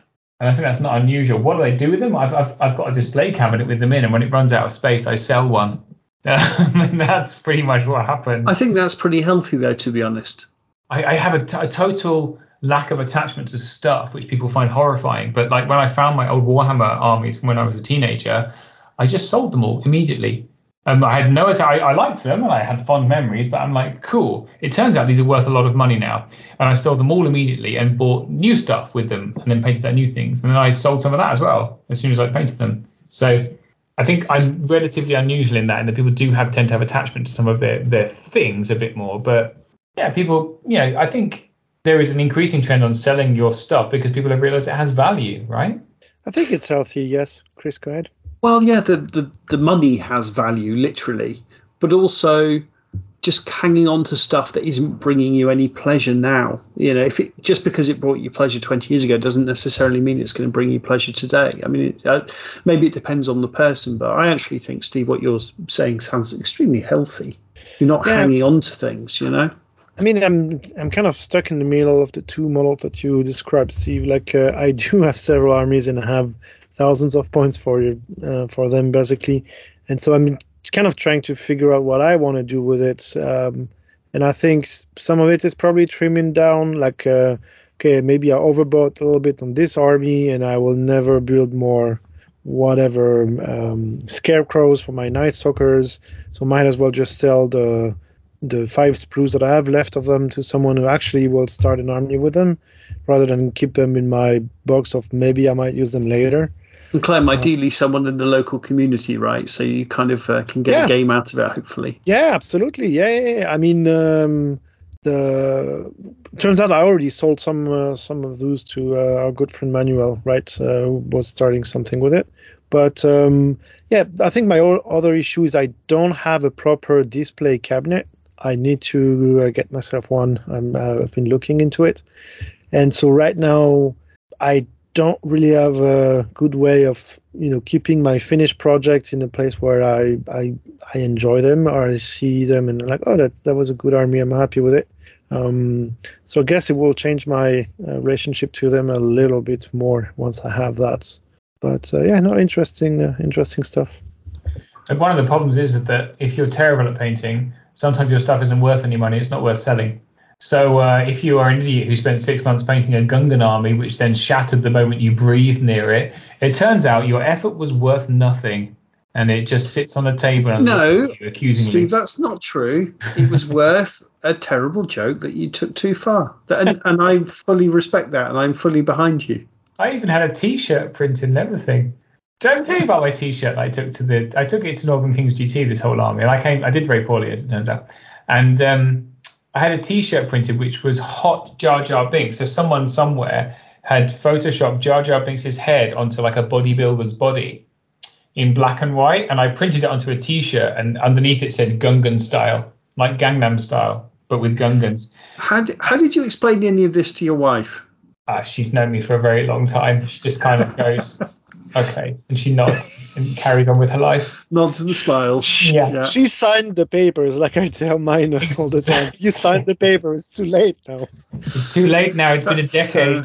Unless you want to sign a few more papers, but that's your life now. And the funny thing was, I was wearing that T-shirt. Most people didn't even notice. People didn't register. I was talking to Tom Robinson, and literally about 20 minutes into our conversation, he went, holy shit, I've just seen what T-shirt you're wearing. It's like got a naked Gungan on it.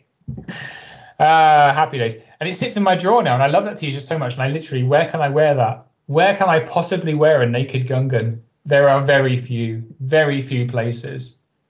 So, yeah. Again, you just need better friends, Steve. Come to Berlin. There are plenty of places where that T-shirt will actually get you some attention. I'll take it to the best old world tournament I go to. Hey, moving the conversation on now then. Steve, so dear listeners, start again the episode from the start. Every time we mention the old world, take a shot. Sorry, I just dropped something. You sure did. Steve, and I believe you've been to a few different tournaments recently that you can tell us about. Flawless segue there. God, he's professional, isn't he, Glenn? Tell you what. I'm worth every penny I get paid to do this. This is why he gets the big bucks. That's why he is. The big zero. The big zeros. I have been to a couple of tournaments recently, which has been a welcome return to the tournament scene. Feel free to check out the battle reports on my YouTube channel, Death by Dragons. You're welcome. It's just a little bit long. That's the only thing, Steve, isn't it? A bit long. They are long, aren't they? Too long. So I went to Northern Kings Con, which is not Northern Kings GT, it's Northern Kings Con. So this is their attempt. It was their attempt at a multi-games tournament. So it was Firefight and Dead Zone and Warpath and even they were talking about Dread Ball and Kings of War singles and Kings of War doubles. And it turned out to be cursed. It was a real cursed tournament. They had 16 dropouts. In the weeks before the tournament, which is an extraordinary amount. Wow. Where 2 gamers had a car crash on the way up the M6 to the tournament. It was that bad. Oh God. They were okay. They were okay. The worst casualties were their armies and the car, to be fair. All the cars were totaled, but their armies were also totaled, which was the saddest thing. And then they had the trophies for the tournament melted. They sprayed them with some metallic paint, and for some reason, the metallic paint melted the trophies. It was literally cursed. It was awful. The tournament itself was quite fun. So I went and I played Kings of War singles and then Kings of War doubles. with my friend Simon. I did significantly better at singles than I did at doubles. It turns out that, I mean, I've only played, have you guys ever played doubles? Kings of War doubles? Oh, yeah, we have a few times. Yeah, yeah. Yeah, I don't like it. I don't like it. What? I don't. Simon is a good player too. He's a nice guy and a good player, isn't he? So my friend Simon, Simon's an amazing player, very, very good player, much better than me. My doubles partner mainly is I can't take the pressure of letting down somebody else when you mess up. Because the people I play with tend to be quite competitive, and when I mess up all the time. I kind of start joking and give up, and they don't, and it gets a bit tense. So just the pressure of it, can't handle that for doubles. Not a fan. We had something similar at the weekend actually, but with Firefight, we played a doubles game, and it was me and my friend Daniel, and he rolled. He had a few rolls which were pretty disappointing, and there was that sort of he was just so sort of. I'm so sorry. He was so apologetic for his bad role, which is just. But he was very much into it, right? I remember, he played very well, and you were chatting and not paying attention to what's going on and making mistakes. And it was wait a second, no, let's not do this. This is a mistake. It was shit. It's actually trying to. Where did this guy come from? I thought he was a complete beginner and it was an easy game, but actually he's paying attention. Shit. Yeah, I think I played Kings of War to kind of just have fun, and I don't know, for some reason I thrive better on a one-on-one environment. There's lots of people, and I've got a partner that I'm trying not to let down. It affects my enjoyment. So it's the second time I've done doubles, and I was persuaded to do it, and still didn't like it. So I don't think I'll do doubles again. But anyway, it was fine. It's a lot of people. I think we possibly. We faced Defense Six Dwarves 3 games in a row, and when you've only got crushed one in your army, it's a little bit kind of Sorry, Steve, which armies did you take? Oh, so I had Night Stalkers, and my partner Simon had Empire of Dust. So. It's a tough, Defense Six. It's tough, isn't it? Yeah, it was tough. And we played okay, but it was all right. It was fine. I think I enjoyed the singles a bit more. It was a good time. I ended up playing number one player in the world, Tom Robinson, which was the first time I've played him since we played at a speed tournament at Adepticon. And he's just a superbly fantastic player. And I think sometimes when you play players that are exceptional, it can be quite dispiriting. But playing Tom isn't like that. It changes the game. So normally when you play Kings of War, right, you're doing your stuff and you're waiting for your opponent to make a mistake you can capitalize on. He makes 0 mistakes, none whatsoever. Everything is perfect. He just moves instinctually. He's very, very, very, very good. And it makes it a very different game. It's more like chess. You're you're having to work out turns in advance what's going to happen, which, of course, I could not do. But he did very expertly. But he's just very, very fun, very, very nice and pleasant and really interesting to play. And he's got a great perspective on the game. So I thoroughly enjoyed playing him. So thrilled that I got to play him. And of course he twatted me into the ground and he did the tournament home, but we had a great time, so that was really fun. And then weekend.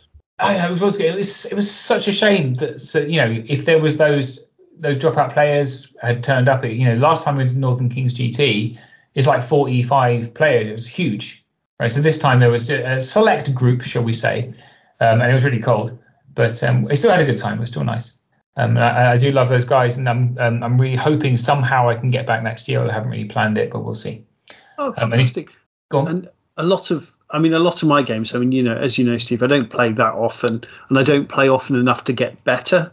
So it's sort of occasionally I can play fairly well in a game and do punch above my weight. So the time Gad came to visit me and I inexplicably beat him three times in a row. That it can somehow magically spike, but very rarely. But yeah, most of my games are exactly what you've described. Is we're both quite shaky on the rules. We're both quite shaky with what we're doing. And it's who is the first one to make a catastrophic mistake that the other person notices is a catastrophic mistake. Because often I think these things go unpunished because we're that's facing the wrong way, but that's just fine. I'll ignore that for now. I'll come back to that later. But interesting. It was good though. And I had my most epic moment, which you can view on my YouTube channel, which I might have mentioned earlier. It's called, anyway, it's not mine. But my most epic moment in Kings of War ever, which I feel slightly bad about because it was against a newer player who was very new.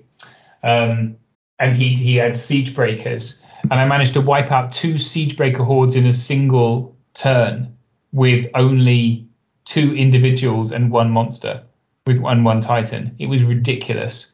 It was just the most beautiful like segue of events, which was very enjoyable. So that was really cool. And I had to not gloat because obviously he was very new. So I was like, oh, I'm really sorry. But inside I was like that. This was awesome.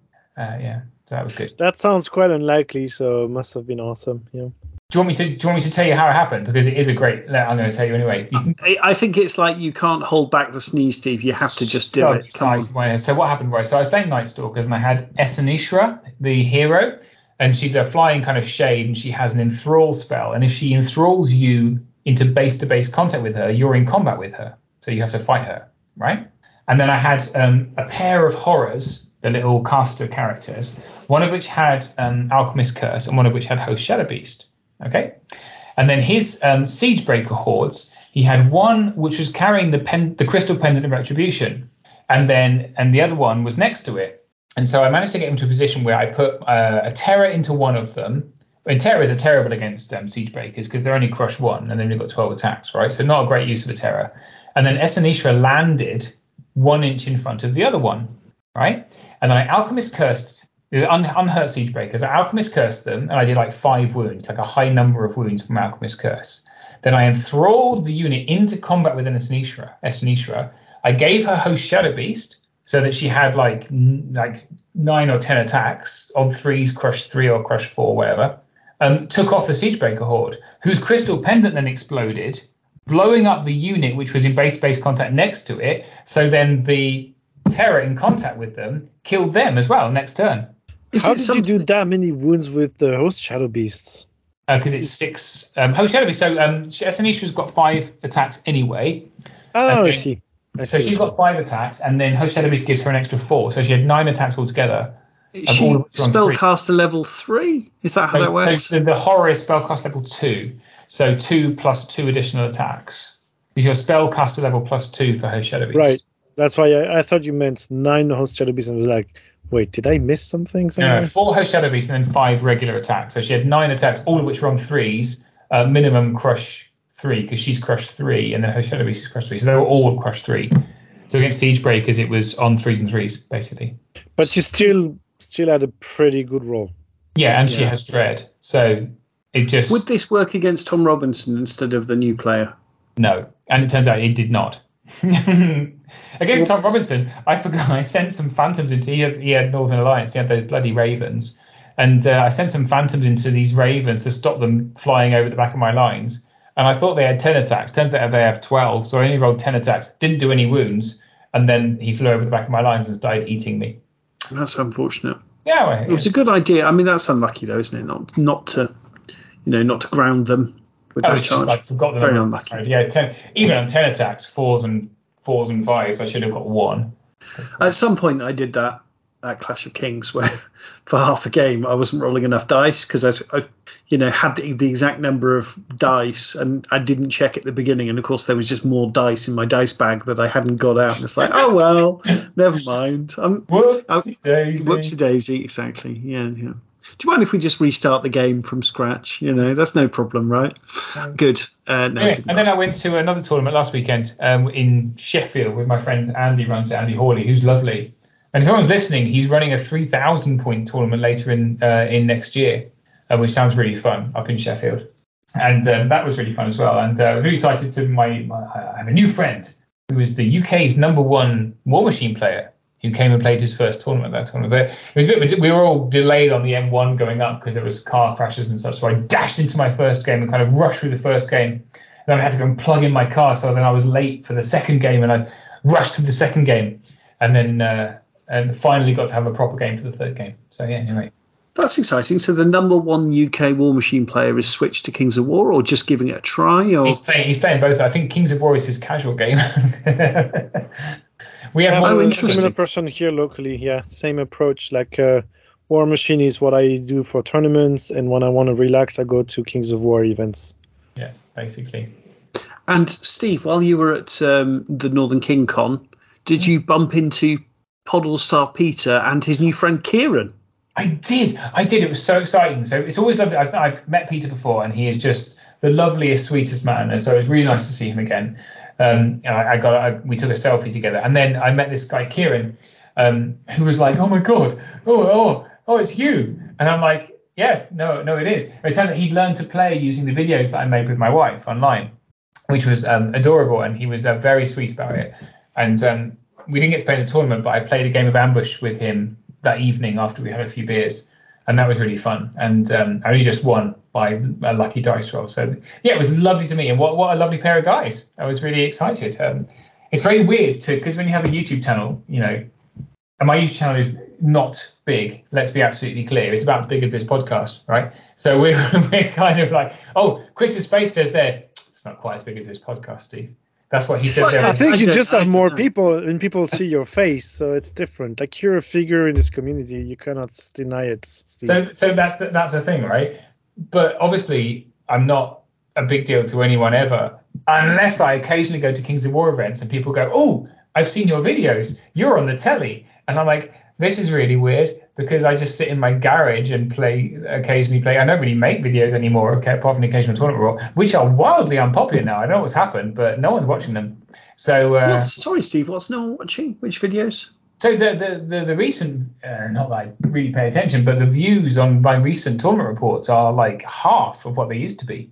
So I don't know what's happened with them. But I think they're longer or something? No, they're exactly the same. They're literally identical. You just haven't sacrificed a goat to the YouTube algorithm. Probably. You know? I think it's because I haven't been making videos very regularly anymore. They're probably not being publicized. You dropped down the algorithm. Yeah, I think that's probably what it is, buddy. Yeah. And there's a lot I want to do. There's a lot of it. I really want to make like, I think there's a real gap in kind of YouTube videos for how to make good Kings of War terrain. There's lots of terrain videos, but there's none that say, look, you need to make make those playable. Playable, decent. You and Mike Carter can do this. That sounds brilliant.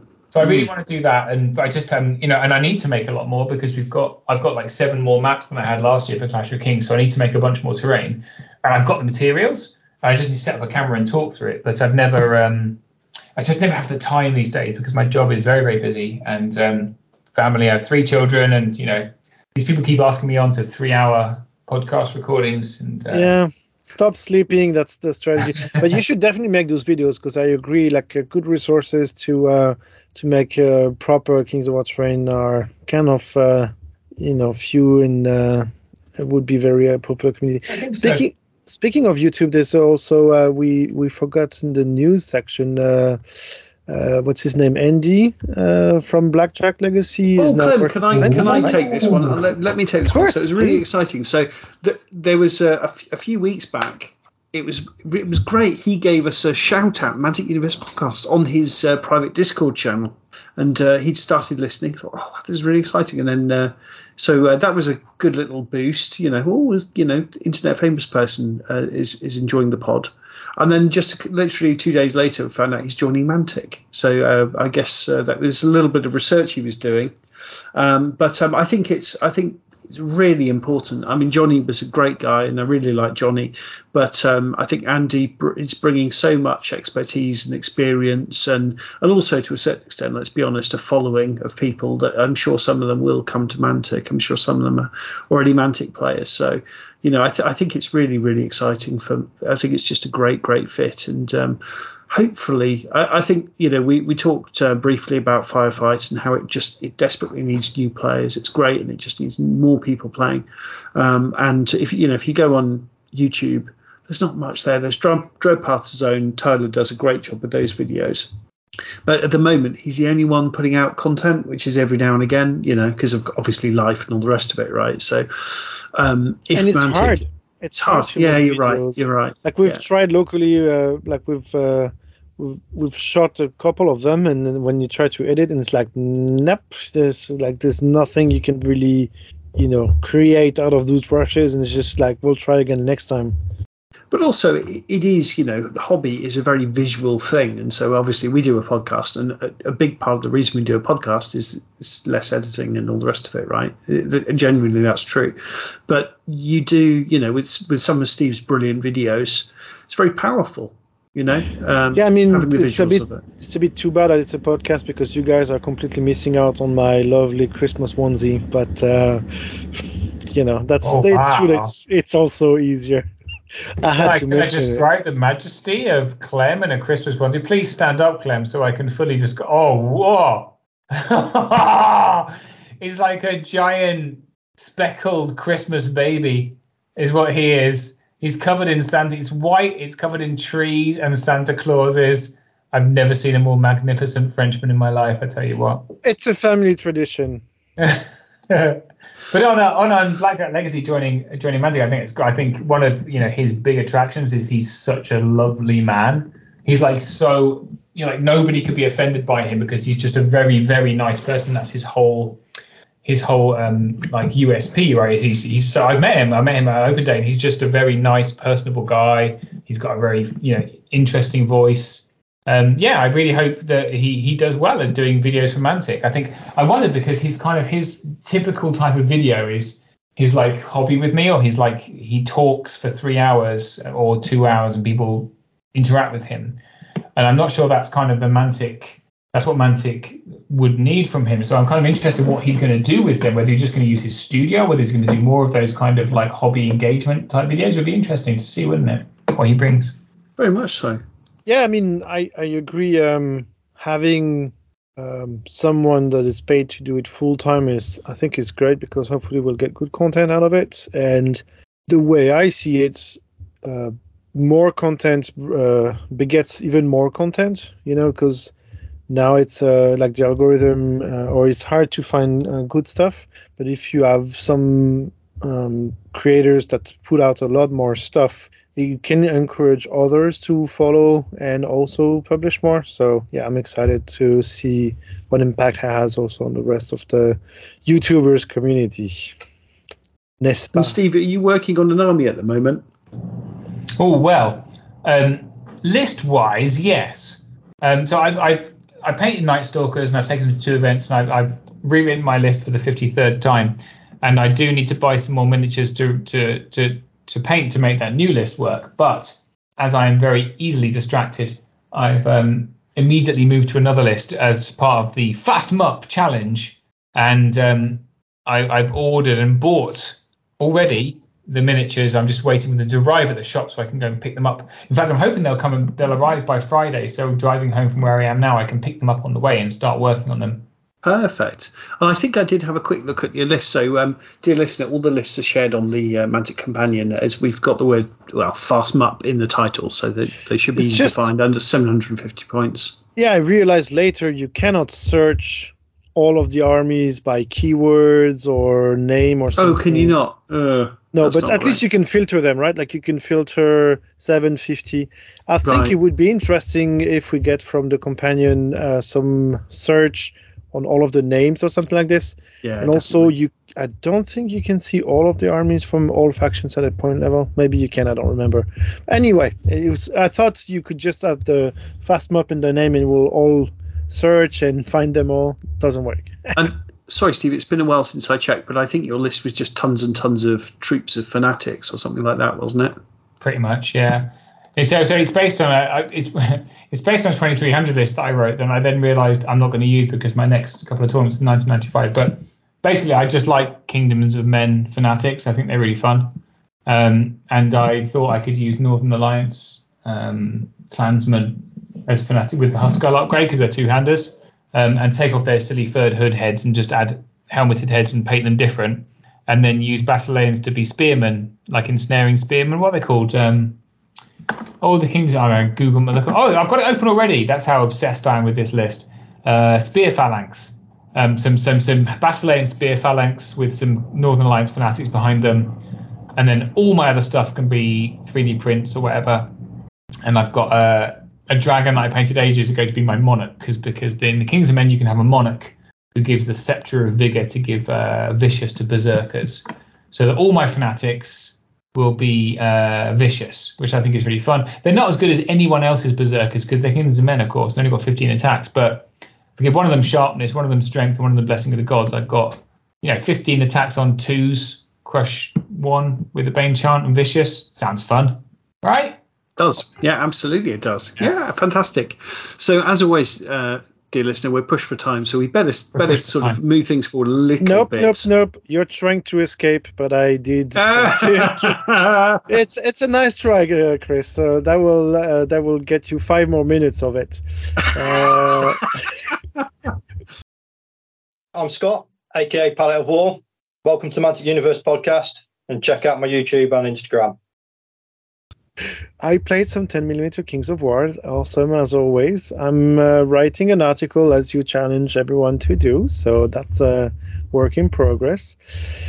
And following the local demand for it, I'm organizing a tournament in Berlin on the 24th of February. It's a 2,000 points, 3 games, 1 day, 10mm Kings of War tournament.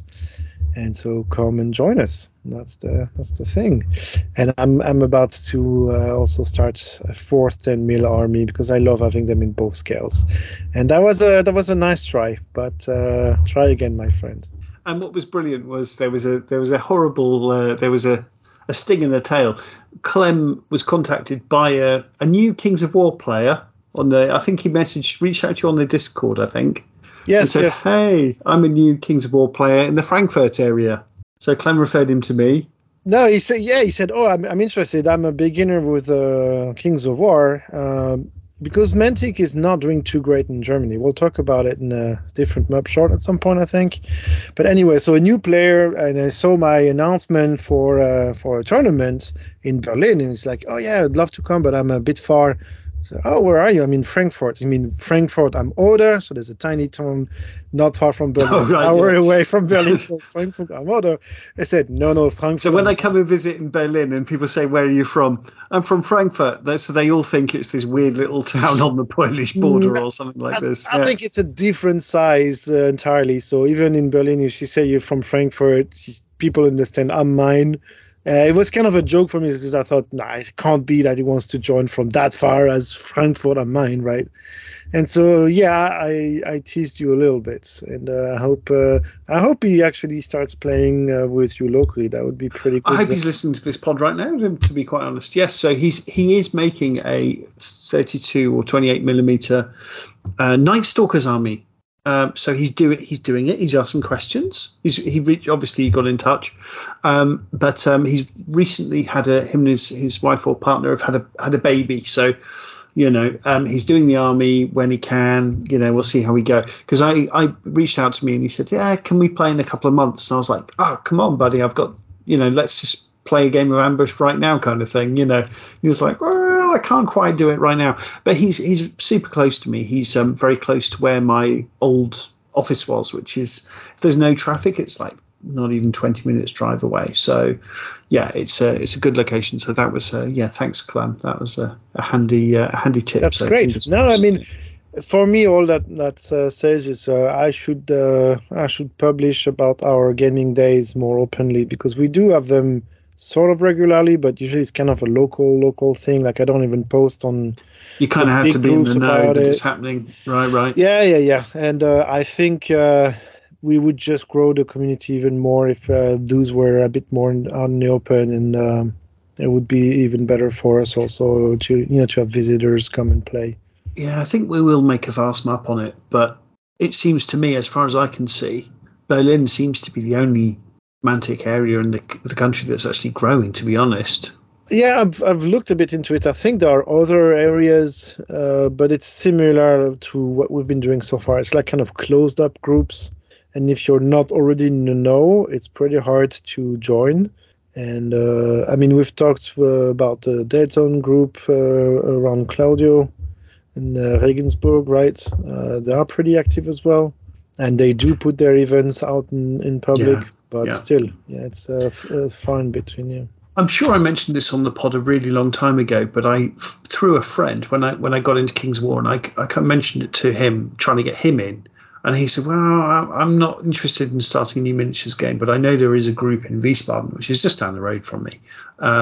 So he got in touch with them, but they don't advertise or anything. There's no way of knowing this group exists. So, because he knows one of the guys, so he just messaged him and said, hey, there's a new guy interested in playing Kings of War. And they replied back with a very unfriendly, we're only playing second edition. We're not going to play third edition, and we're not interested in having new players. Great. Thanks, guys. And that was before they even met. That's me. Your reputation. Yeah. They knew you. Right. Exactly. It's sort of like not interested, not even objectively, you know. Yes, exactly. So that was not exactly welcoming, but there you go. Such is life. So I think we really have a Panilord today, right? But no, are we anything left to say of Kings of War before we move on? I want to moan again about. So I've been moaning previously about all the stores in my region have closed down. Do you remember from last time? Yeah, that is very unfortunate though. I found another store nearby, and I went to find it, and it's still open. Yay! But it's very, very, very tiny. It only has 4 tables. But they are open on a weekend, and they have people to come and play on a weekend. So I was like, yay! I have a new place to play. That's great. So I was really excited about that. So we're going to do that, and then someone else added me to a group chat. About Kings of War, and I was really excited, but they only want to talk about the old world. So that was very. I think I just every time I meet new players who might be kind of Kings of War curious, like bi curious, but Kings of War curious, they're actually the old world curious, and then they're not interested in Kings of War. And it's so frustrating for me at the moment because GW geniuses as they are, I've really taken the knees out of Kings of War as a developing interested player base because they've got this promise of the promised land. They do, Steve, but the promise is they've got to deliver something very, very soon. And I think the thing they're going to deliver is going to be phenomenally underwhelming. I think it's going to be extremely disappointing. I think GW are doing the absolute minimum they can possibly get away with in terms of new stuff, in terms of content. And honestly, I think, of course, yes, a lot of people are going to spend money on this. And I think a lot of those people are going to regret doing it. I think this is going to burn a lot of people. And in the long run, I don't think GW can't keep pulling this card. You can only do it so many times. They've been dangling almost nothing in front of people for 5 years, on this promise. I mean, those veterans who played Fantasy Battle will end up dying at some point, right? Exactly. Yeah. Right. You're looking at this. That's our whole player base you're talking about. No, I mean, not necessarily. Like in the local group in Berlin, a lot of the Kings of War players have never touched Fantasy Battle. And I think it's the same for Firefight. If to hire new players into Firefight, you go talk to 40k players, you're doing it the wrong way. There are so many people out there. It's just so many people out there who might be interested in tabletop gaming who have no idea about what 40k is. But if you show them, hey, this is what the tabletop hobby is like. Hey, by the way, Mantic is doing cool stuff. Have a look. I mean, if you don't have this crazy mindfuck of nostalgia and you look at a 40k starter or a Firefight starter or a Kings of War starter or the Old World starter or what the gaming experience is like, what should you choose? Come on. Anyway, but also, Clem, great point, buddy. But also memory is a tricky thing and nostalgia is a tricky thing. And I think we have this idea of this golden summer from 1989 where we were young and the summer went on forever and we were playing this game and it was so fun and God life was optimistic before 9/11. But they're going to spend a ton of money on this big box. It's going to arrive and then you're going to start reading these rules, and they've already leaked some of the rules or released some of the rules, and they sound dreadful. It sounds really fiddly. It sounds. It's as Paige said something great on I'm Up Short, which was this is going completely the opposite direction to most games. Most games are getting cleaner, slicker, faster, less fiddly, and this is the opposite of that. Now, okay, maybe some people want that, but if you've been playing Kings of War for years, I think you're going to get a nasty shock when you try and play this dreadful game. Because you've been spoiled with a lovely clean game system, and you're going to go back and go, God, this is hard work. I've got to change formation. So I want to march faster. I have to move all of my all of my individually based models, I have to move their formation to allow me just to march faster up the board. You know, God, do I really have to? You can't even use a movement tray because you'll have to change it. Or what do you have, a spare movement tray, and just move the models over, or buy double models and just have them on your sidebar and you go, right, I'm moving there. And this is preposterous stuff, Steve. And, you know, people that are playing Kings of War are used to a lovely, slick, tight game where you can play two games in an evening and have a lovely old time. And come on, I think people will play it anyway, if I'm honest with you. I think the old world will absolutely undercut our game, because there are people who will look at it. I think in the long term it won't overly affect the gaming market, but we're in for a dry couple of years while people find out that it's not what they wanted. You say that, Steve, but you've got 180 something people going to Clash of Kings, which, so the old world is going to drop in February or March, and it's only five months until your massive exciting tournament comes round, you know, which has got a ton of people coming. Last year it sparked, and quite rightly so, a massive amount of enthusiasm from people. It did something, you know, and it's what it always should have been. It should be the Mantic event, the flagship event that creates excitement and draws people in. And for whatever reason, maybe it wasn't quite doing that before. But, you know, from your event last year, it's doing that. So I think that will make a difference. And we've got more tickets coming on sale in January. Oh, exciting. EBC. So we've managed to expand the world. We're just kind of finalizing some details, and there'll be some communication coming out. But we should be getting some more tickets. We should be able to hit, fingers crossed, touch wood, we should be able to hit 200 this year, hopefully. Oh, okay. So this isn't people who've asked for refunds. This is you've expanded the capacity. There's been a couple of refunds. There's three or four, I think four refunds so far, including some XL goodie bags. A couple of XL goodie bags have been refunded. Oh, could I please put my name down for an XL goodie bag then? Because they were all sold out by the time I got there. If you're quick enough, young man. And when it comes to what are you trying to imply? So come January there'll be a resale. And when you say you're quick enough, is it enough me just saying it to you on the pod, or no? Because now everyone's thinking, well, how come Chris just gets an XL goodie bag? Because he's Chris. I don't know. If someone wants to start their own podcast and make 32 you guys should episodes, have seen Chris's face 10 seconds ago. Like, if you'd asked me offline, of 9-year-old before Christmas, I would have immediately said yes if you'd asked me offline. But since you've asked me while we're recording, no. Fred, only people. Fred, edit this out. Fred, don't edit this out. Yeah. I want it to be known that Chris is corrupt. And, I from day one I've said I'm absolutely. It's very casually corrupt. It's like might as well get stuff out of this, you know. Why not? No, since when did we get 11% off what games Mats EU is it? Exactly, Steve. Exactly. There you go. Yeah, exactly. It's I don't say corruption because they make good products, but it's, you know. Clem said it, you know. I'm just if I could get some stuff along the way, I'd cheerfully, why not scoop it up? You know, I was going to say massage me. I meant massage. No, message me. Message me. Don't massage me. Please don't massage me. Yeah, I'll talk to you in a minute. No worries. What's that? £60.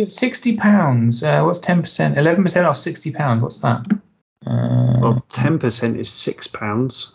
That's good maths. Yes. And then £6 and a bit. What do you think? 20p? I'm going to check if this code works. What's the code? MOP11. MOP11, I think, isn't it? For Game Mat. Yeah, they're what the thing they do really, really well is the pre-painted terrain is brilliant. Absolutely brilliant. You can get a 6x4 mat for £52. Not bad. There you go. Hey.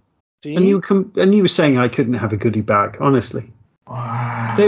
I got a ton of their mats actually last year Black Friday, because I think they were selling 6x4 mats for something silly like €17 each or something. I can't remember now, but it was really cheap.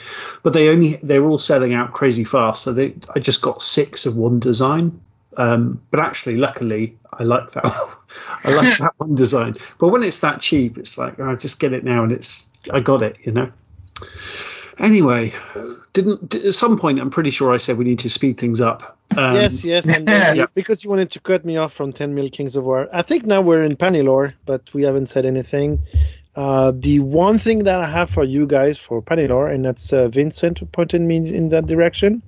It looks like Mantico's made a pretty cool website. It's called firefightthegame.com, and there's a bunch of lore in there. And I had a quick look at it. Yeah, it's cool stuff. And so I definitely want to explore a bit more. I was hoping I could read some in there and find cool tidbits and do a summary, but life has been busy, and so you will have to do it on your own, folks. But anyway, firefightergame.com, and there's a /galaxy. I found the website. That's great. Super. It looks great. Like the website looks great. I know where I'm sending potential new players to when I talk to them about Firefight. And love it. I think they're doing a great job with it. Super. Let's move on to some listener questions. So Tom King, hey Tom, how did Mantic get away with the name Epic Warpath without being sued? Idiot Proof, Dalek, then so much. Well, yeah. So yes. So great question. Funnily enough, actually, someone at Mantic mentioned this to me some weeks ago. Is the word epic? You can't really trademark that, right? That's because it's generic enough. I think also because Warhammer stopped making that epic game a long time ago. That there's just I think haven't Warlord Games been calling the epic scale already? So there's absolutely. Presumably there's a precedent set that it's and I'm not sure. I mean, from Games Workshop's point of view, I don't think it would be a great look, to be honest, to be suing companies like Mantic and Warlord down the road. I think they wouldn't give a shit about looking good or not. Like, they would probably do it anyway. You think so? I guess. I don't know. I'm a bit torn on the name on this naming, because it's true that the epic scale kind of gives everyone a reference point and so on. I don't know. I don't love the name, is what I want to say. But anyway. To me, it's pretty evocative. But I've got to be honest, I think that's probably enough talking about the word epic. Yeah. Yeah, fair enough. We're looking at the time, plus how many questions we've got. So we anonymous. Push for time, as Chris says. Push for time. That's our new catchphrase, yeah. Anonymous, what could be done to make the tabletop community, gaming community a less hostile space for women? Great question. Wow. I mean, this is something we always come back to, right? And we're probably not best placed to answer this because we are all middle-aged white dudes, right? But still, I'm sure there are things that we can do, and we can have ideas and opinions about it. So, Chris, what's your think? Well, I think probably... Oh, God. Not doing very well. Okay, so, one thing I have thought about, and maybe this is sort of a snowflakey thing to say, I was torn whether I should actually mention this or not. So one thing I do think about is, for example, Rob Berman very kindly recorded a little jingle for us, the only podcast with the balls too, and that's quite 90s guy talk, so maybe it's the snowflake in me, but I think that is excluding anyone. I don't know, but maybe I don't know. I agree. That's one thing I would start. And but the other thing is we haven't invited any women, but it's also there aren't that many that we would invite, and we would love to, I guess. So if you're a woman listener and want to come and chat and tell us about your experience and what you think would make your life easier, please get in touch, and we'll love hearing what you have to say. To be honest, we did a long time ago, before we were doing Map Shorts, we did want to do this topic, an episode with this topic, and I did invite people, and they just theoretically said yes, but then didn't come back to us. So I mean, from my perspective, I want the more people to be playing this as possible, so we've got more possible opponents. And obviously, if we're not just limiting ourselves somehow to, middle-aged white dudes, it's got to be a good thing. I mean, funnily enough, I mentioned this to a friend of mine who is not a white guy, a very good friend of mine who plays with me. And I mentioned it to him, and he said, well, Chris, like, does it matter? Like, you know, and it's, well, I just want more people to play with. I was quite surprised by his answer, actually. But it's like, well, yeah, I just want more people to play with. And I think it is healthy and more interesting if there's new perspectives in a topic, you know? Like, yeah, I agree. I mean, from my perspective, what matters is try to understand, and from our perspective of people who are already inside, why don't we have more? Like, is there something that we're doing that is off-putting? Like, what are the gatekeepers? I mean, spoiler alert, yes, I think there are some, willing or not, and there are probably things we can do, right? Like nowadays, I mean, yes, it's more likely boys like this than girls, right? But loads of girls love Marvel, they love nerdy things, they love Star Wars, they love Lord of the Rings, whatever. So, you know, I definitely think it's, yeah, there's a ton of potential for it. Like women are not less nerdy than us dudes, right? I think this may be something to be done about which universes are represented as tabletop games, because what I know from listening to audiobooks with my wife all the time, we listen to a bunch of fantasy stuff, and the tropes there are completely different to what we have in tabletop gaming. Like it's a lot more like vampires and werewolves and whatever other stuff, and like the universes are just different. And this doesn't exist in miniature gaming, at least not that I know. I don't know, maybe just a smart entrepreneur in the tabletop industry should buy rights to the most famous fantasy universe written by a woman for a woman audience, and try to do a small board game with miniatures thing and give it a try and try to bring in more women. Because the other thing is, it's very hard to be the first one. I know, like when I was taking theater classes, we were two dudes in a room of 30 people, and that is extremely stressful. Like, even if everyone has the best of intentions, it is extremely stressful. And so, yeah. So we've got to be as sort of welcoming and friendly as possible. I just treat them like it's normal, you know. But also, like maybe, Clem, something you mentioned of having things that, you know, women can relate to in the hobby or in the storytelling, having compelling female characters or just compelling characters in general, right? But, you know, having strong female characters that aren't just going to battle in their underpants and things like that would probably make a difference. Yeah, I mean, so that's kind of a level zero, right? Like but also Mantica, like, I mean, there are, you know, like, for example, the Northern Alliance clansmen, they are clansmen and clanswomen, and they don't make a, you know, the women aren't, you know, the men aren't in furs and the women are in bikinis. It's not like that. They're all just, you know, warriors. No, it's together, decent. I mean, the half-elf berserkers are mostly women in short clothing, though, isn't it? True, it's not that bad. It's not that bad. It's gratuitous as right, you know, not as much. But as you said, I think. So that's obviously, like, if you have big boobed miniatures, this might be a problem, like very off-putting. But on top of this, you kind of need to have something that also speaks to other audiences. And again, it's not saying that women can't love like the Tolkien-inspired fantasy that we're using. My wife is a huge Tolkien nerd, for example. But there is something else. I don't know. That just doesn't do it. Steve, what do you think? So I think there's a number of elements to it. One is that an all middle-aged male gaming environment is a very intimidating place to walk into. You know, and also, let's be honest, probably not very appealing. Let's be honest. No, you know, a bunch of smelly men with, you know, with our level of social skills is probably not great. And I was talking to my daughter who played a couple of games of King's Warshare. She likes it. I said, oh, you should come to a tournament. And she said, you're joking. I'm not going to go to play with a bunch of middle-aged men. And I was like, fair enough. And I think, you know, that it's that times 1,000. There's that. Then Steve, you made a great point, is actually the kind of people that stereotypically play tabletop games, they're not that well socially adjusted. And it's a stereotype. But, you know, if you're a lady walking into a room of 40 middle-aged men who are awkward themselves at the best of times, and, you know, there's going to be a weird.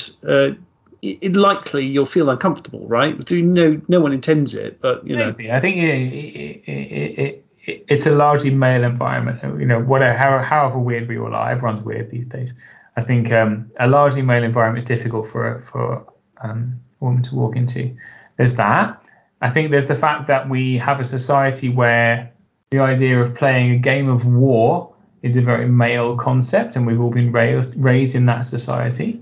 So the very fabric of our society is not created whereby the idea of warring is something that girls have been brought up into. That's a barrier to entry. I mean, our game is called Kings of War, right? The very title of the game has a male archetype in it. It's not Queens of War. It's not Empires of Battle. It's Kings. All us kings together, right? So there's a number of significant barriers to entry. That's a really good point, Steve. I hadn't thought of that. Really 2020 hindsight. It's 10 years, 15, 20 years old now. So I think we are where we are. When I take my wife, you know, is the most wonderful person, would do anything for me. And she, you know, she made a bunch of videos with me. She's just not interested in it. It's not her thing. You know, she likes murder mystery games. The idea of painting a bunch of miniatures, it's not for her.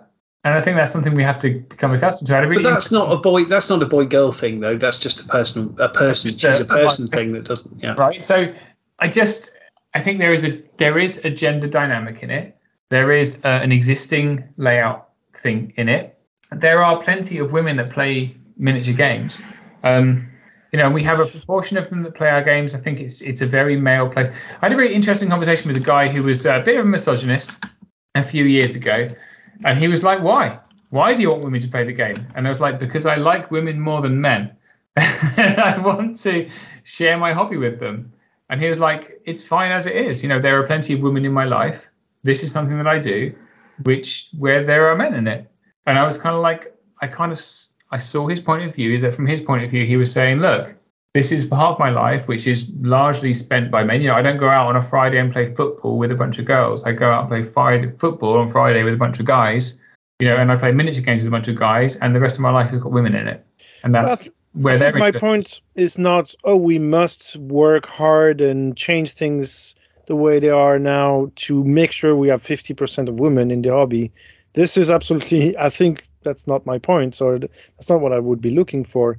It's more any woman that seems interested in painting miniatures and play strategic games with their toy soldiers is more than welcome to join. And for me, it's all the best because it means one more person I can play with. And so that's all right. Like, it's not, I absolutely need to convert and get every woman I know to love what I also love, or there needs to be 50% on the dots, otherwise it's a problem. I don't know. I mean, in the local burning group, what we've done, not me personally, but some of the members of the local group have done is a Flinta event. So it's basically trying to make a safe with just women, or basically not cis dudes, and I think it worked pretty well, because basically for the women that were already in the group, who were so big fans of tabletop gaming that they cope up with having like 10 men for one woman in the room, but they can't bring some of their friends, for example, because they're like, I don't want to put my friends through any of this shit. But if you make an event where it's women only, then it's a bit safer or a bit less stressful to bring their non-already gaming friends, women friends. And they can focus on the positive bits that and then they can present it the way they like and what they want to do. Anyway, so Glenn, that's a great point. So from Mantic's perspective, maybe there could be a volunteer position, which is, you know, inclusivity officer or something, who might be, you know, a lady that plays Mantic games or whatever, and someone who could, you know, do these kinds of events or foster this kind of sub community of, let's be honest, quite a niche small community. Yeah, maybe, who knows? Maybe you know, they can. Maybe if there's a beacon to attract like-minded, because it, you know, it's, as you say, it's just not it's not a thing. It's, you know, women playing war games is not necessarily a thing. But you know, with the power of the internet, etc., then there may not be that many of them. Might be a load of women interested who are scattered around the place, don't have any friends that are that interested. If you could somehow bring them together. Yeah, and another thing I wanted to say is, I think a good woman that can be brought into tabletop is young one. Because I think when you're maybe 10 or something, you're maybe a bit less socialized or not yet fully socialized, or only do boys stuff or girl stuff. And so I think if you have also club and activities oriented toward kids, it's a lot easier to have it work for both boys and girls. And so, for example, if Mensic were to support, you know, school clubs with, hey, here is a Dungeon Saga box or 5 of them or whatever. And, you know, if there's a teacher somewhere that is motivated to, as himself or herself, a tabletop gamer, you know, do a creative workshop and, hey, let's paint miniatures and let's play games. I'm sure that's how you hire, you know, future more diverse tabletop gamers. That's a great idea, and I'm really glad you went down that road, that path with that, Clem, because when you started talking about young ladies with a bunch of middle-aged men, I was like, where's this going? But I mean, you know, just to mention my daughter, who's just about to turn 7 in a few months. It's great sitting down and painting models with her. It's great. She enjoys it. I enjoy it. It's quality daddy-daughter time. That's fantastic. Super. So I think to summarise that, because I think we've got to move things along. But obviously, it's a question that isn't going away. It's a very important question. And I think it's very difficult, right? It's a very hard topic. And I suspect the Mantic community is very, very nice and friendly, but I suspect if you start pushing this, the small minority who don't like this idea, the people that think, no, this is my time, you know, my sacred time with the guys kind of thing, and I want it to stay that way.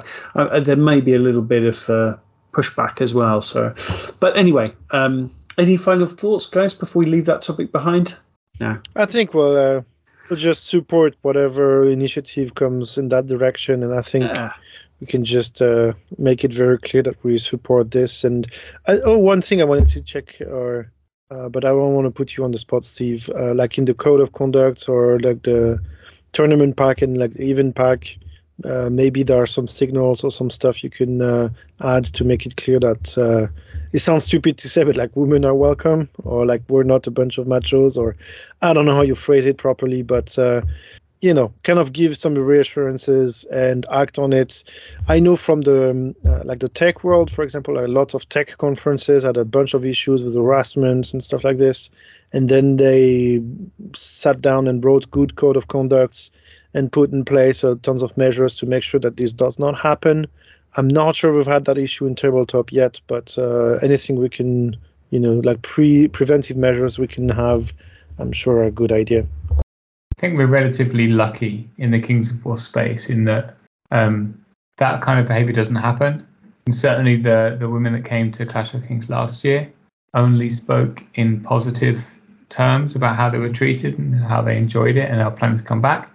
And certainly from the ticket sales, it seems that we have more women coming for next year than we had last year. So, oh, that's a great sign, Steve. Hey, you know, it is what it is. I think as you get bigger, you get more representation. It's still a colossally male environment, and that's just wargaming. I you know, we definitely foster an environment of inclusivity. We want to, and if there was any suggestion that anyone was not acting in an inclusive fashion, I would immediately exclude them permanently. So I'm not worried about it, and it's true. But the thing is, well, I'm not the main target anyway, and I've been there, and I know you as a person, and I know it's a safe environment. What I'm saying is, even if words are free, sometimes it's good to have them out there as well. But anyway, I think we can move on to the next topic, guys. Okay. Super. So Rob Bowman, hey Rob, is asking, my question is, with The Walking Dead All Out War making a comeback from Mantic, what other game would you like to see making a comeback or a new edition for 24-25? Yeah, I mean, obviously, I'm gonna give the suck up answer and say, of course, Overdrive demands a new version.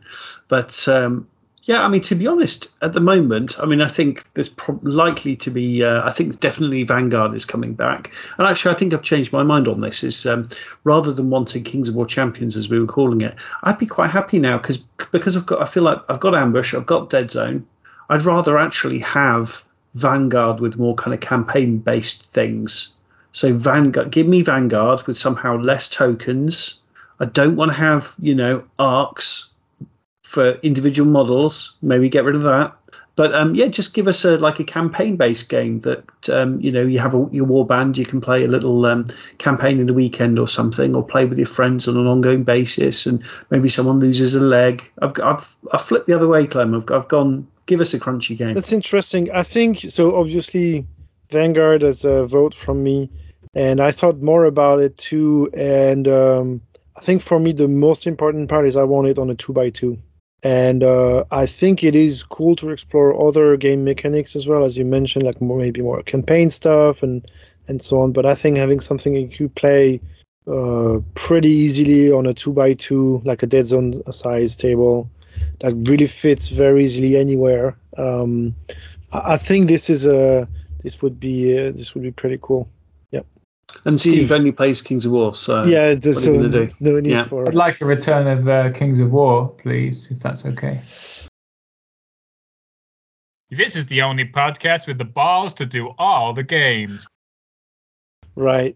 The glorious return. Hey, when are we expecting 4th edition? Do we know? 2 years? We don't. This is not something we can answer. Good. Okay, and then just I think the Ronnie talked about it, right? When the compendium was published, did he not mention this book would be good for 3 or 4 years?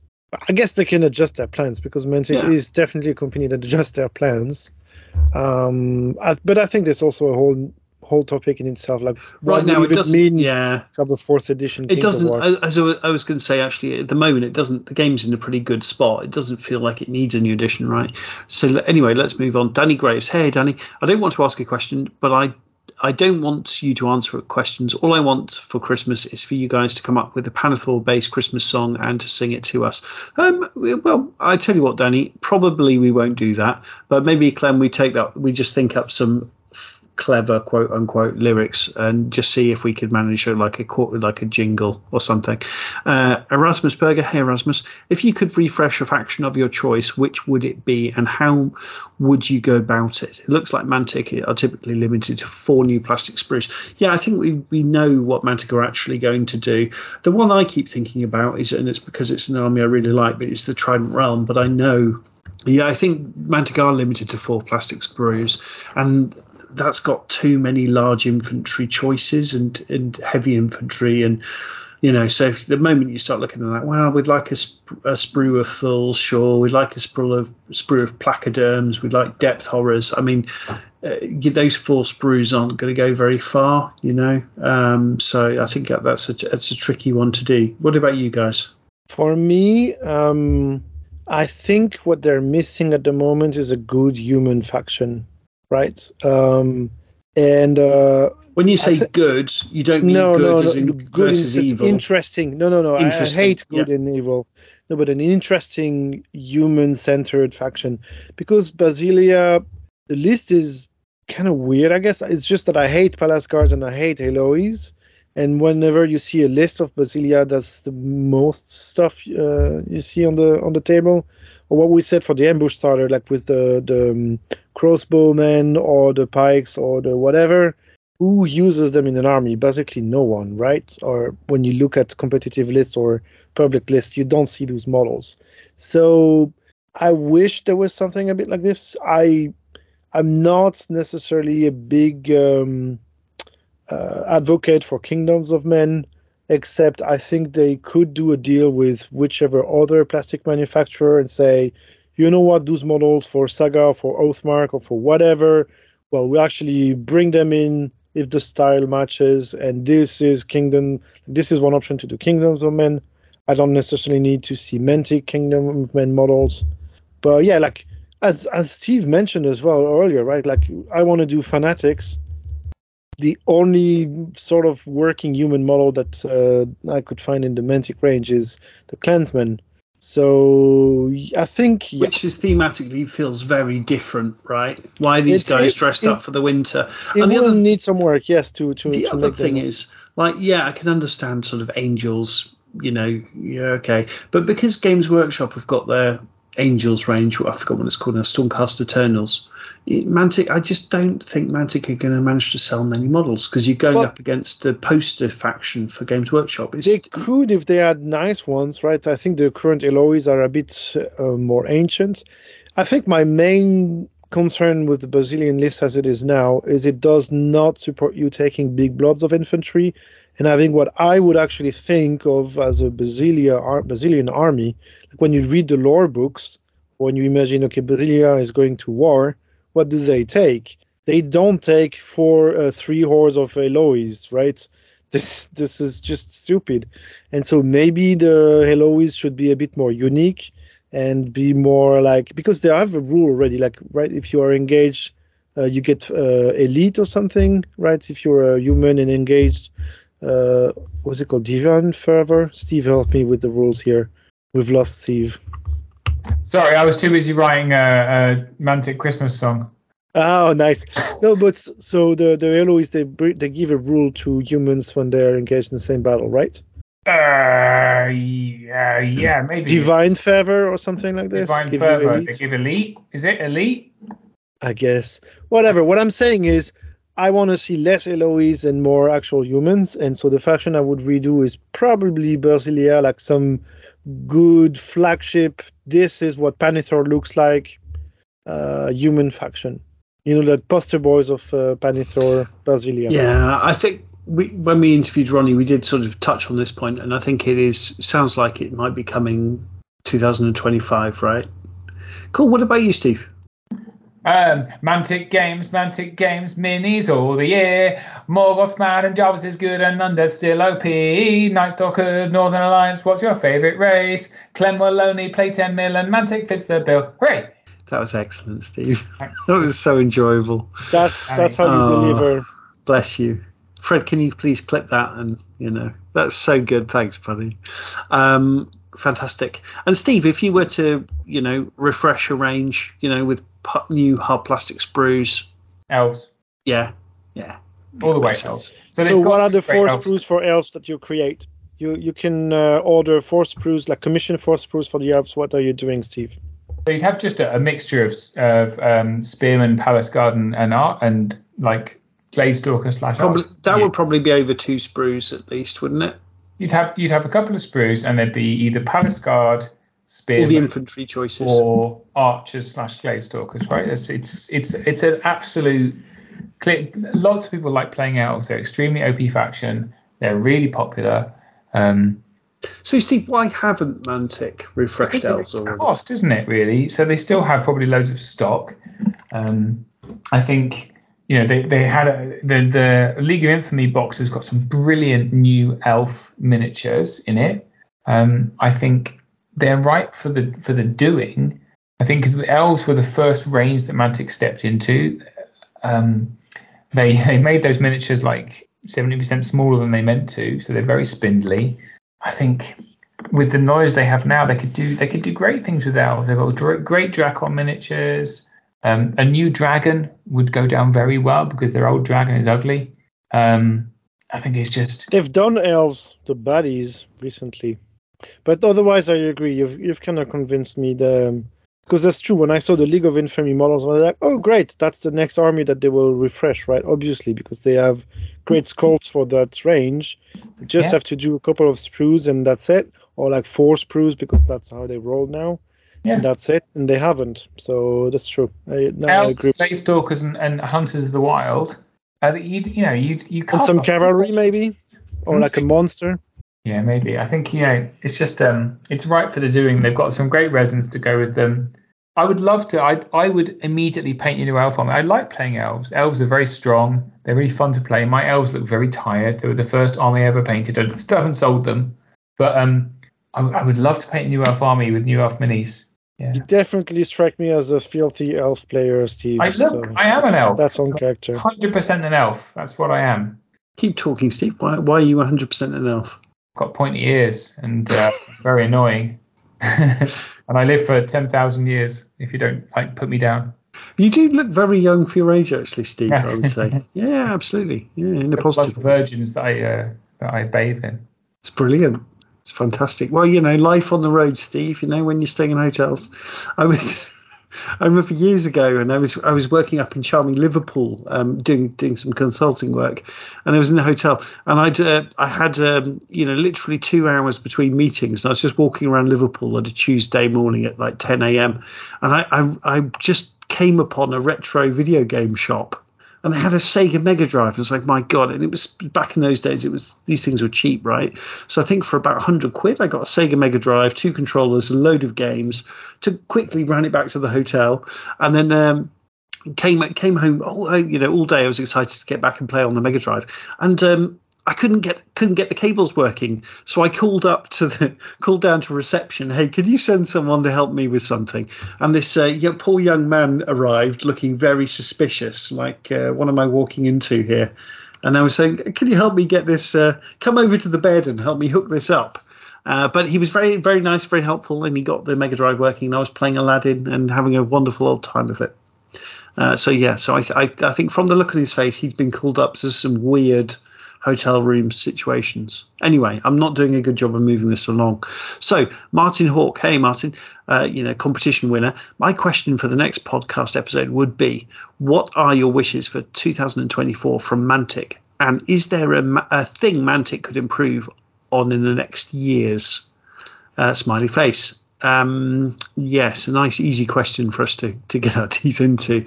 Yes, wishes for 2024. I mean, to be honest, they've already announced some amazing things, bringing back The Walking Dead. That's great. It was always a fantastic game. You know, the epic scale sci-fi game, that sounds brilliant, right, Clem?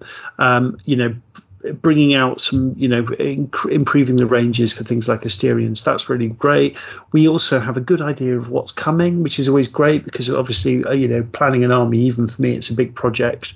So knowing, you know, when I look at the Twilight Kingdom, and I jumped on that, I did have a quick look. Okay, what other armies are coming soon? No, I'm happy with the Twilight Kin. So I think, yeah, they're pulling things together really well. They brought Andy on board. It is going to be interesting what happens with the old world. There's no doubt about it. But I just get the sense that Mantic, everything they're doing is they're all pulling in one direction. It all makes sense. Everything is tied together. And maybe 5 years ago, perhaps that wasn't necessarily the case.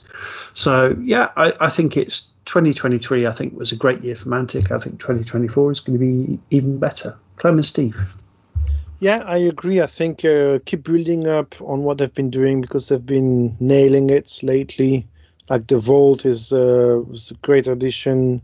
Dungeon Saga Origins I really like as well. The quality of the sprues that they've been putting out is just mind-blowing. And so I definitely want them to keep putting out more of those sprues out. It's awesome that they have 4 sprues per release now.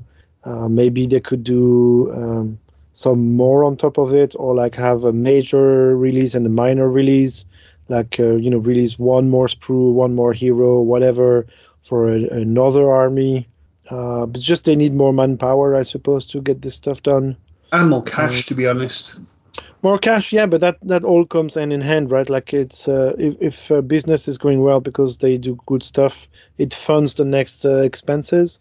And so I hope they've been doing okay, and it can fund even more stuff in the future. Obviously, I don't want them to overextend and put out too much stuff of lower quality. But I think, yeah, they're on a good way to keep growing. And I think they need to put out more content and support the community. They're doing it okay already, but there's a reason why we started this podcast as well, because there weren't any really what we wanted to hear. And I think there are also tons more formula for podcasts and videos and written content on blogs and so on, just to you know, make the communities for their games richer and richer, and I think they can support that. And them hiring Andy, I think, is 100% going in that direction, so that makes me happy. And so my wishes for 24 is I want to see the epic game and go crazy on it. And I want to see what they do for Forces of the Beast, and I'm eager to also see what the next armies are. So yeah, Steve. So what's my hope for Mantic for 24? Gosh, I hope that their recruitment kind of gives us a bunch of people that can really support the community and grow the community.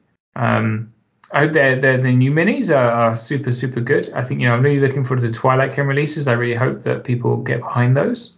At the moment, Mantic-wise, because I'm very selfish, I'm mainly focused on Clash of Kings and the tournament and making sure that it's a great tournament and that we're fully supported and it goes really well.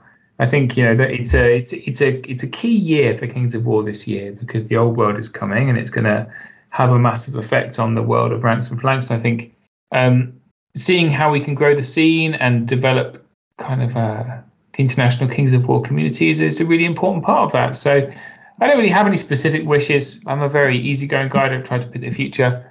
I just kind of want to see. Unless someone tries to give him a free bust. It has to be a bust, guys. That's what I hope from Mantic, is they give us some bust, which is actually a head and shoulders of a man. If you're going to call something a bust, all right, Mantic, give us a bust. Giant pair of. Don't give us nearly a bust. Don't give us your approximation of a bust. We need a bust. Yeah. Brexit means Brexit, Steve. Yeah. My wish is that I have more players to play Kings of War with. Well, one of my good friends, Cy Brand, just emailed me to say that we're going to play regularly in the new year. We live an hour away from each other, so we're going to play regularly in the new year. And I'm excited about that because Cy is an amazing player. And hopefully by being thrashed by him on the regular, I can become a better player as well. So sounds brilliant. I just forgot one thing I wanted to say for 24. I've seen with Dungeon Saga Origins that they've, right from the start, created all the written stuff in also French, Spanish, and German, I believe. And for me, that's a very good, interesting move. And I wish Mantic can keep supporting the international version of their games. Mantic is not doing too great in Germany, from what I understand. And so I hope they managed to turn this around.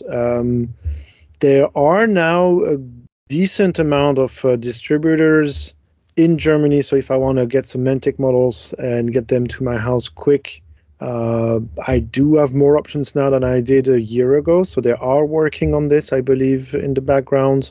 I think they can do more to, again, support the community and try to make it more global present game. So yeah. Do you think really, it's interesting, isn't it, how Mantic is pursuing the kind of Firefly, but Firefly hasn't quite had the impact we'd hoped it would. Is it though? Is it a futile exercise to laugh in the face of 40k? Is that a futile exercise, or is it something worth pursuing, do you think? I don't think they've lost any money with it, right? Like, yes, Kings of War is still their main game, but I think they're building for the future with Firefight, and it gives them the opportunity to release cool stuff that can be used with also the Dead Zone and other stuff. So I wouldn't call it futile. Like, I don't know. I have the impression that you're very focused on what the big guy in the room is doing, and I kind of disagree with it. Like, there are so many people that are not already in the hobby, and so to them Games Workshop is just something they don't know. So if you bring them in through the door to Mantic stuff, I think they have a lot less impulse to go to the big guy in the room. I think you're right. I think there's a huge proportion of the wargaming world as well that just sits playing historicals, right? There's Bolt Action is a massive game. And it is. It's a very big player audience. I would say it's quite a different universe, though, because I think a lot of the players there also enjoy the historical aspect of it, particularly. So you will not bring these people to play Firefight ever, you know? Oh, yeah, you're right. It's interesting. I just think it's interesting because we play relatively small-scale games. And when you have a small, robust player group, it's great. But if you don't have many players to play with, it can feel frustrating, and that's probably where my frustration comes from. Is that where I go to play games, I see people relatively easily picking up a game of 40k anytime they want. Whereas if I want a game of Kings of War, I have to arrange it very specifically with the same three people, which is fine, and I love those three people. Yeah, but then just find a fourth person and bring them into the hobby, right? I would, that's the trick, right, Clem? It is, but I'm joking, but I'm also very serious. Like, that's why we're doing the fast grow that I'm going to talk about later, maybe if we have time. Yeah, let's do it. Let's do it now. No, we definitely don't have the time. It's way too late, guys. We're going to have to do it as a mup short, guys. It's way too late. Chris, but we can do another one. Like, hey, you've started. Yeah, follow-up episode. Yeah, follow-up episode. We can just say the three of us are all in the Fast Grow project, right? So I'm doing my Twilight Kin, already started. Clem, you're doing your gobos. Yeah, I ordered some gobos. They haven't arrived yet, and I will also definitely do Northern Alliance with my wife. Oh, perfect. This is great. So let's just do this, but do it quickly. That's fantastic, Clem. So what have you ordered for your goblin? I guess the ambush boxes, right? They are so good. Yeah. So that's I've basically followed up on the plan that I described in the map short. So I've ordered 2 ambush boxes and a Sorry, trombone. Clem, just for a second. I think Mark's joined us. Oh. Mark, so happy you're here, buddy. Hey, how's it going, guys? Yeah, really good, really good. We're just talking about our topic of the month. We're going to do it fairly quickly, but because you're here, let's do it. So we're just talking about the Mup Fast Grow. So Clem's talking about his goblins. There you go. Well, continue, Clem. I'm not here to interrupt. So yeah, that's all right. So yeah, it's just I haven't received them yet, but got a couple of ambush boxes, and then fun thing happened. A German store was having a sale with, I think, 25% off. I'm a sucker for a good sale. So I ordered the new 2-player starter set, splitting it with a local player who was also getting started. So I'm getting Twilight Kin from it. And because I thought, Mantic hasn't shipped my 2 ambush boxes yet. I will get 2 more goblin ambush boxes so that I'm sure I will get them soon. And so now I have 4 goblin ambush boxes on the way. And I got the shipping notification. So Mantic's will arrive tomorrow, and the German ones will arrive the day after. But you need a bunch of goblins for a goblin army. So they will come in handy later. And, sorry, Clem, just to interrupt something to mention quickly while I think about it. Clem, we talked about my corruption earlier, which is definitely true, but I don't remember you complaining as you were carrying your mat away this weekend. Well, I didn't get to choose it. Have you got a bag for me? You chose the best one and gave me the other one. Don't deny it, but it is true. I did get a free mat. You accepted, and I did steal your bag because you wanted to send me on a 4-hour train ride without a bag for my mat. Bag. I was off you some tape. Super.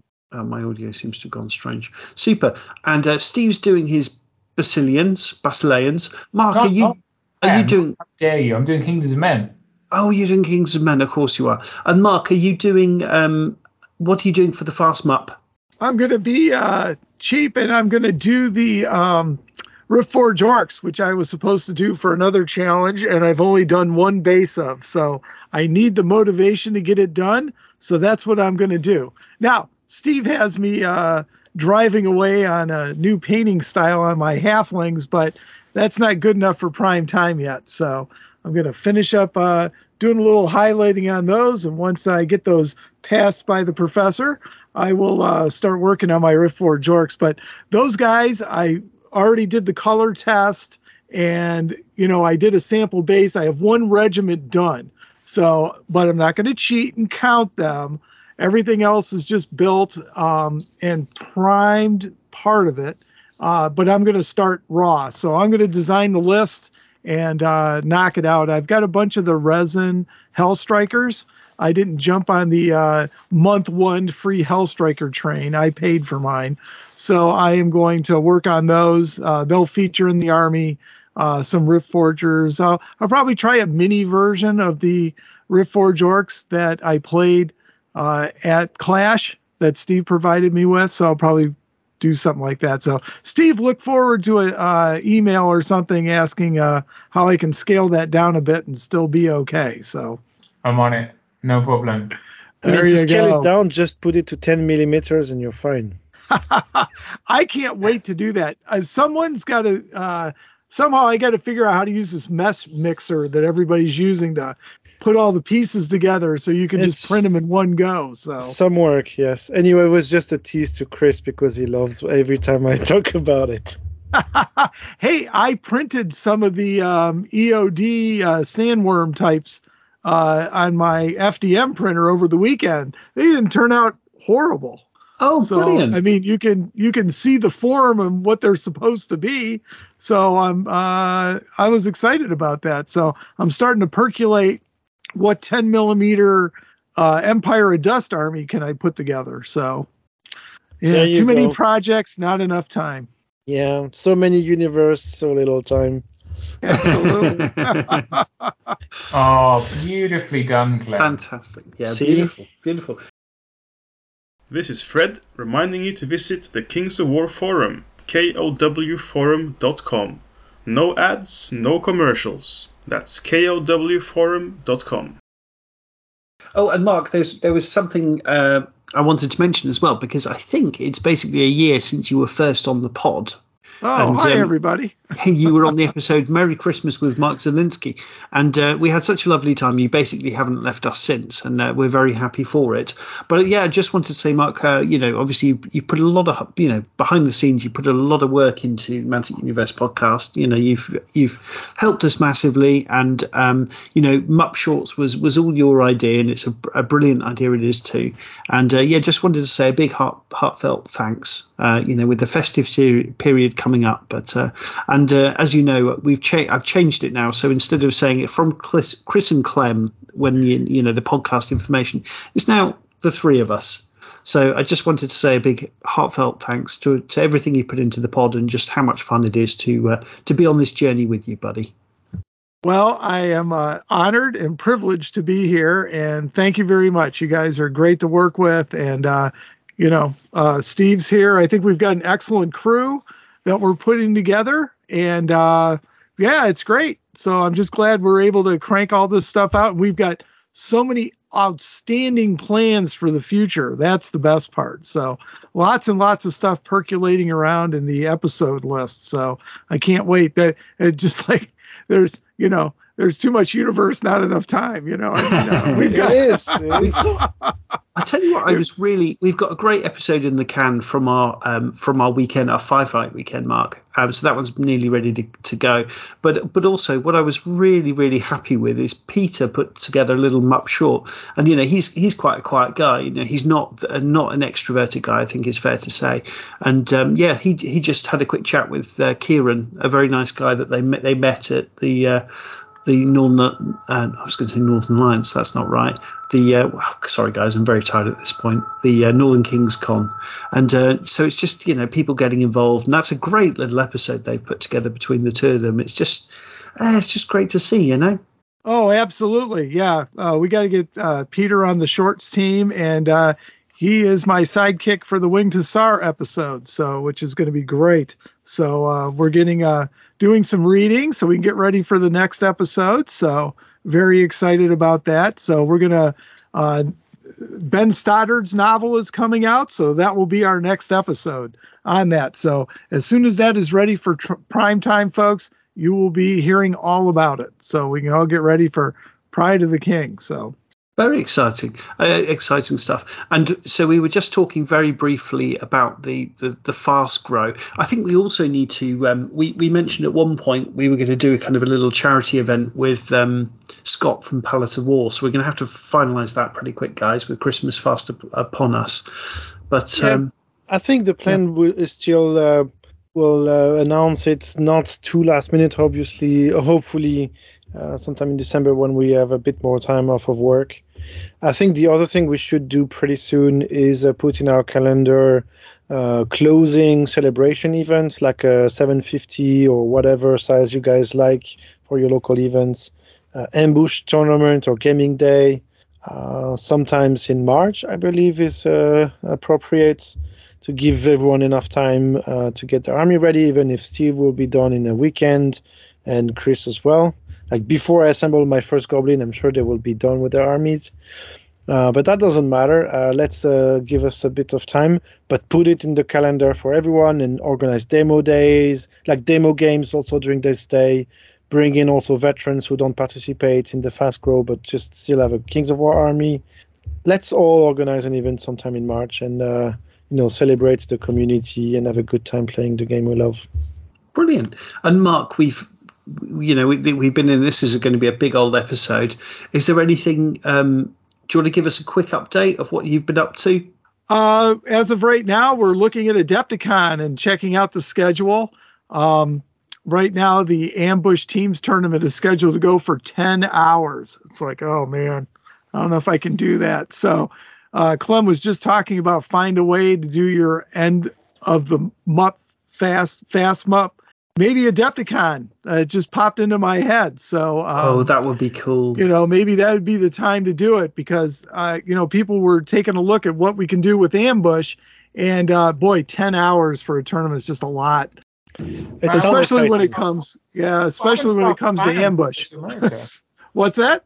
What happened to our plans to go to America, guys? Weren't we going to go to America this year to do a tournament?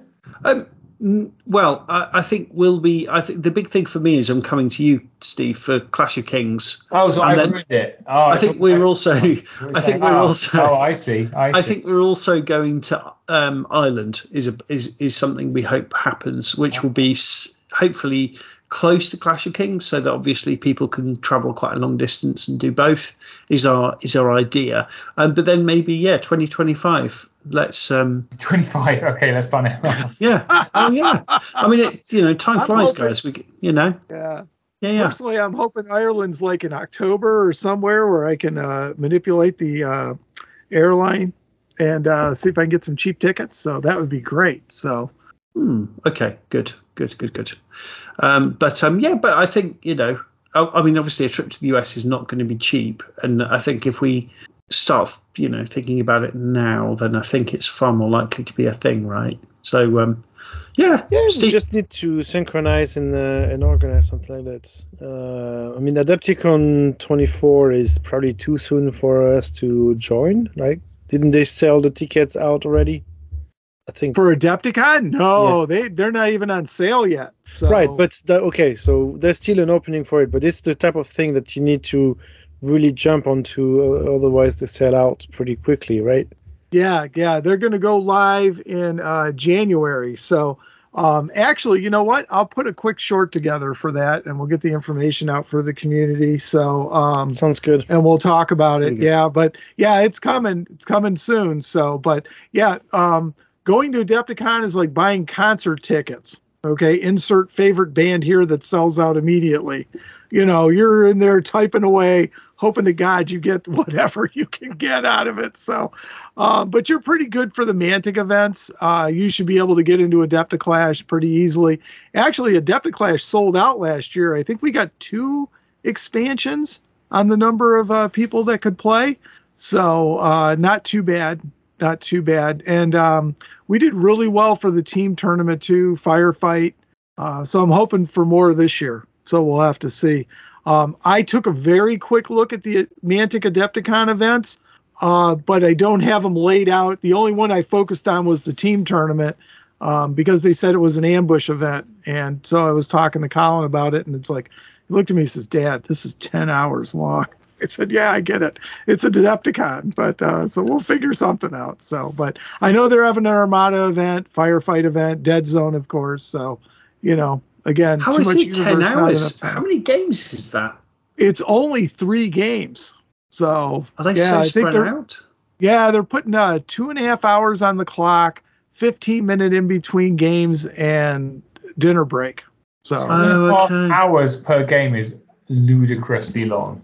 Yeah, 2 hours and 15 minutes per game on the clock. So, yeah. Seems.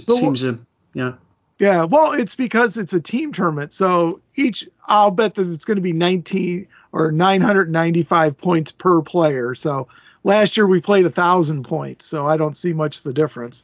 But I think that's how it's going to work. I think, is it rules-wise, if you go 1,000 points or more, you can take more stuff. Is it something like that? Is it one of those break points? Yeah, you also have the ambush. You know, using the ambush rules, you're limited on those super big point units. So I think that's what it doesn't make a difference for ambush, Chris. Like 1,000 or 995 for ambush is the same. So, some people argue that the ambush rules say, oh, you can do up to 995, meaning you cannot do 1,000. Like, watch me. Of course I'm going to do 1,000. Makes zero difference, and the companion lets you do 1,000 point list in ambush. So, anyway, what about if you had a tournament whereby the amount of points you take affects the amount of clock you have? So, like, you can bring like a 3,000 point army, but you only have like half an hour on the clock, or you can bring like a 500 point army and you have 2 hours on the clock. That sounds interesting. Yeah, that'd be wild. It's scaled, so you can choose what points you bring compared to how much clock you have. How many dragons can you fit in 3,000 points and play them as fast as possible, just like a pig, but just rush it. I don't think you gain much by having a lot less points but a lot more time, because good players don't clock out, do they? No, not usually. I'll take it by that Steve has clocked out recently, so. Many times. I don't normally clock out. I normally just lose before then. You know, normally got plenty of time. Yeah, don't worry. Yeah, I usually don't have to clock out. I don't have units on the table anyway, so I have plenty of time left. Exactly. Everything's already back in my case. What's the issue? My biggest problem is I always lose like late on the last turn. So, you know, I'm all the way up there. I've only got a little bit left on the clock, and then I lose. So, you know, instead of getting off early, an hour early, and getting wiped out, you know, I try to fight to the bitter end, but we'll have to see. You know, Adepticon would be the perfect place for Clocks of War. I don't know why we don't do it, but that would be the perfect place for Clocks of War. We did when I was there. I played... Did we? Yeah, I played... Official or unofficial? Official. Official is a 1,000-point speed tournament. I beat Tom Robinson in the last round. I won the... Wow. Well, A, I'm sorry I forgot that. B, congratulations. And C, if somebody runs it next year, I will play in it. You were off shooting people with 40K guns at the time. Like real. Oh, that's it. Yeah. Well, traditionally, I do not do tournaments at Adepticon. There's too much other stuff to do. I caved in last year and did like two or three tournaments. But I would do Clocks of War. I would absolutely do Clocks of War. I'll say it publicly here. You have less time per each game, right? Like you start with 45. Oh, what is it? Yeah, 45 minutes on the clock. Yeah, it's like a 3 or 4 games. You start with 30 minutes and you go 30, 25, 20, and 15. I love it. That would be great. I support it. So, yeah, there we go, guys. So it's been another massive episode. Is there anything else we want to touch on before we call it a Mutt Monthly? I think we've touched a lot of stuff, and I feel like I need to have our listeners take another shot if they're playing my game and mention the old world once more. But, you know, old world, and that's 3 shots for you guys. And on this, have a good night. Yeah, Mark, by this point. Mark, these guys tricked me into, again, criticizing the old world. It keeps happening. I don't mean to. Wow. It keeps happening. Oh, I'm looking forward to the episode. I'm sorry I got hung up at work today. So, but no problem at all, Mark. One thing we haven't mentioned is I wrote an article for Dash 28, dear listener, which ties in very well to our MUP fast MUP campaign. So, dear listener, please get over to Dash 28 and read that. Yeah. That's true, and mine is still work in progress, but yeah, it's good. We need more written articles about stuff. Yeah. So, dear listener, if you feel inspired, there's a topic you want to write about, you know, just start putting something together and get it over to Dash 28. I'm sure they'd appreciate the content, and yeah, just get more Kings of War stuff out there. Steve, other than the fact you're very drunk, what kind of whiskey are you drinking, by the way? Outrageous suggestion that I might be drinking while talking to my fine friends. It's a very cheap blended Scotch whiskey. Thank you for asking. Oh, brilliant. Nice. In a nice paper bag or? It's in a glass now. Oh, good. Oh, that's good. Fantastic. Well, Mark, so glad you could join us at least for the last little bit. But yeah, I guess this is our last monthly for the year, but we've got plenty more content coming, dear listener. But yeah, just want to say thank you to all of you for being such wonderful friends and being on this journey with us. Very enjoyable. And Steve, thank you so much for joining us. As you know, you're always welcome. You're just a very busy man with only so much time. So if we could, we'd have you every episode. But we enjoy you when you're here. Hello, I'm here. There we go. That's the kind of razor wit we've all grown to love and love. Funny to say. I'm just glad Mark's. I was just excited about Mark coming back to Clash next year. I can't believe it's happening twice. It's like lightning struck twice. Yep. Well, that's what we're working on. Here's the thing, Mark, is that unbeknownst to you, is that Chris has already booked out my orc army to someone else. Oh, well, that's okay. So hear the disappointment in his voice there, Chris. Hear the bitter betrayal. He was. I was disappointed. Yes. So, apologies, Mark. Yeah. So my very good friend Chris. So we've been friends since we were about 8 years old. He's played a couple of games of Ambush with me, played a couple of games of Dead Zone with me, and he's going to come. So he obviously lives in the UK, and yeah. So we don't have Clem, but we have my friend Chris. So no, I don't want to say you've been replaced, Clem, because that's not what's happened. But we've just found someone else to. Can't do it every year, sadly. You're not being replaced. We just found someone else. Exactly. That's all right. I'll go to the tournament instead. I mean, better social skills. I don't want to use the word upgrade, but. No, at least it's someone you might be able to outrank in the final ranking, Chris. But not sure. Because when he'll lose his first game, and he's really smart. He'll lose his first game, and then he'll just be better at it than me for the rest of the time. That's how it'll work.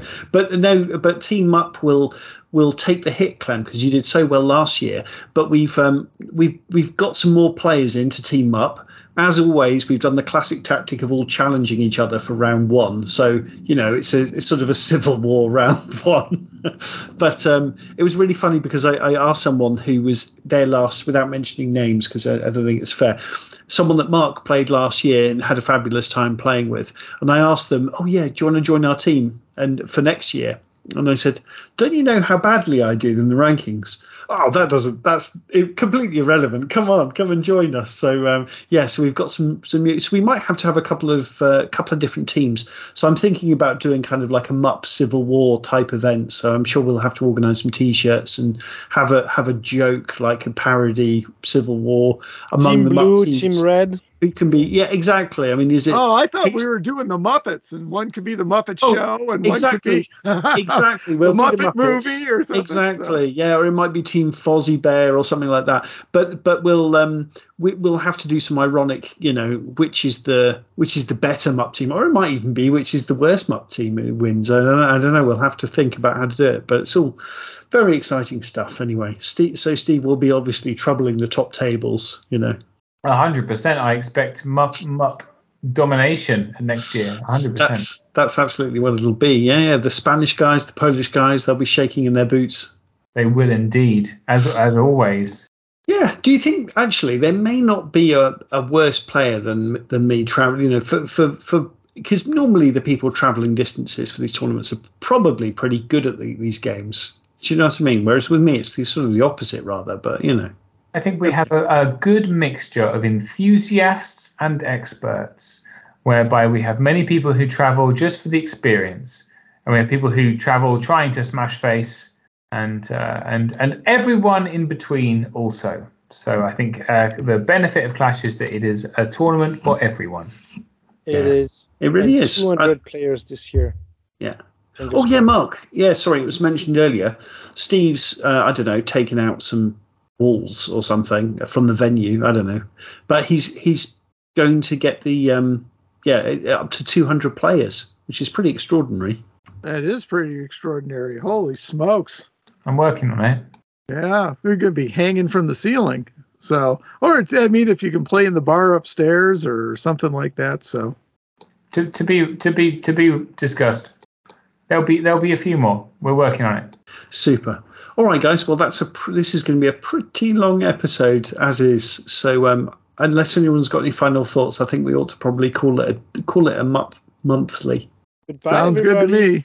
Play games and join us for the Fast Grow and bring in friends is my final message. Perfect. Thanks so much, guys. That was a lot of fun. So many times, not enough universe. What's the category? Thank you for listening to the monthly. And until next time, just remember. What's it? Steve, come on. So much universe, so little time. Ah, nice. Perfect. Thanks, Mark. Thanks, dear listener. Cheers, guys.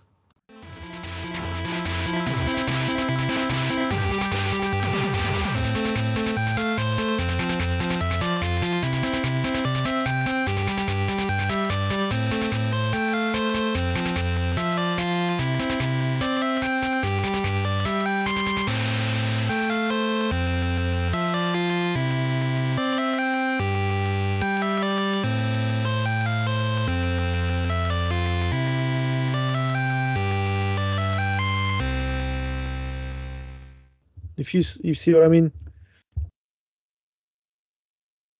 We lost Chris.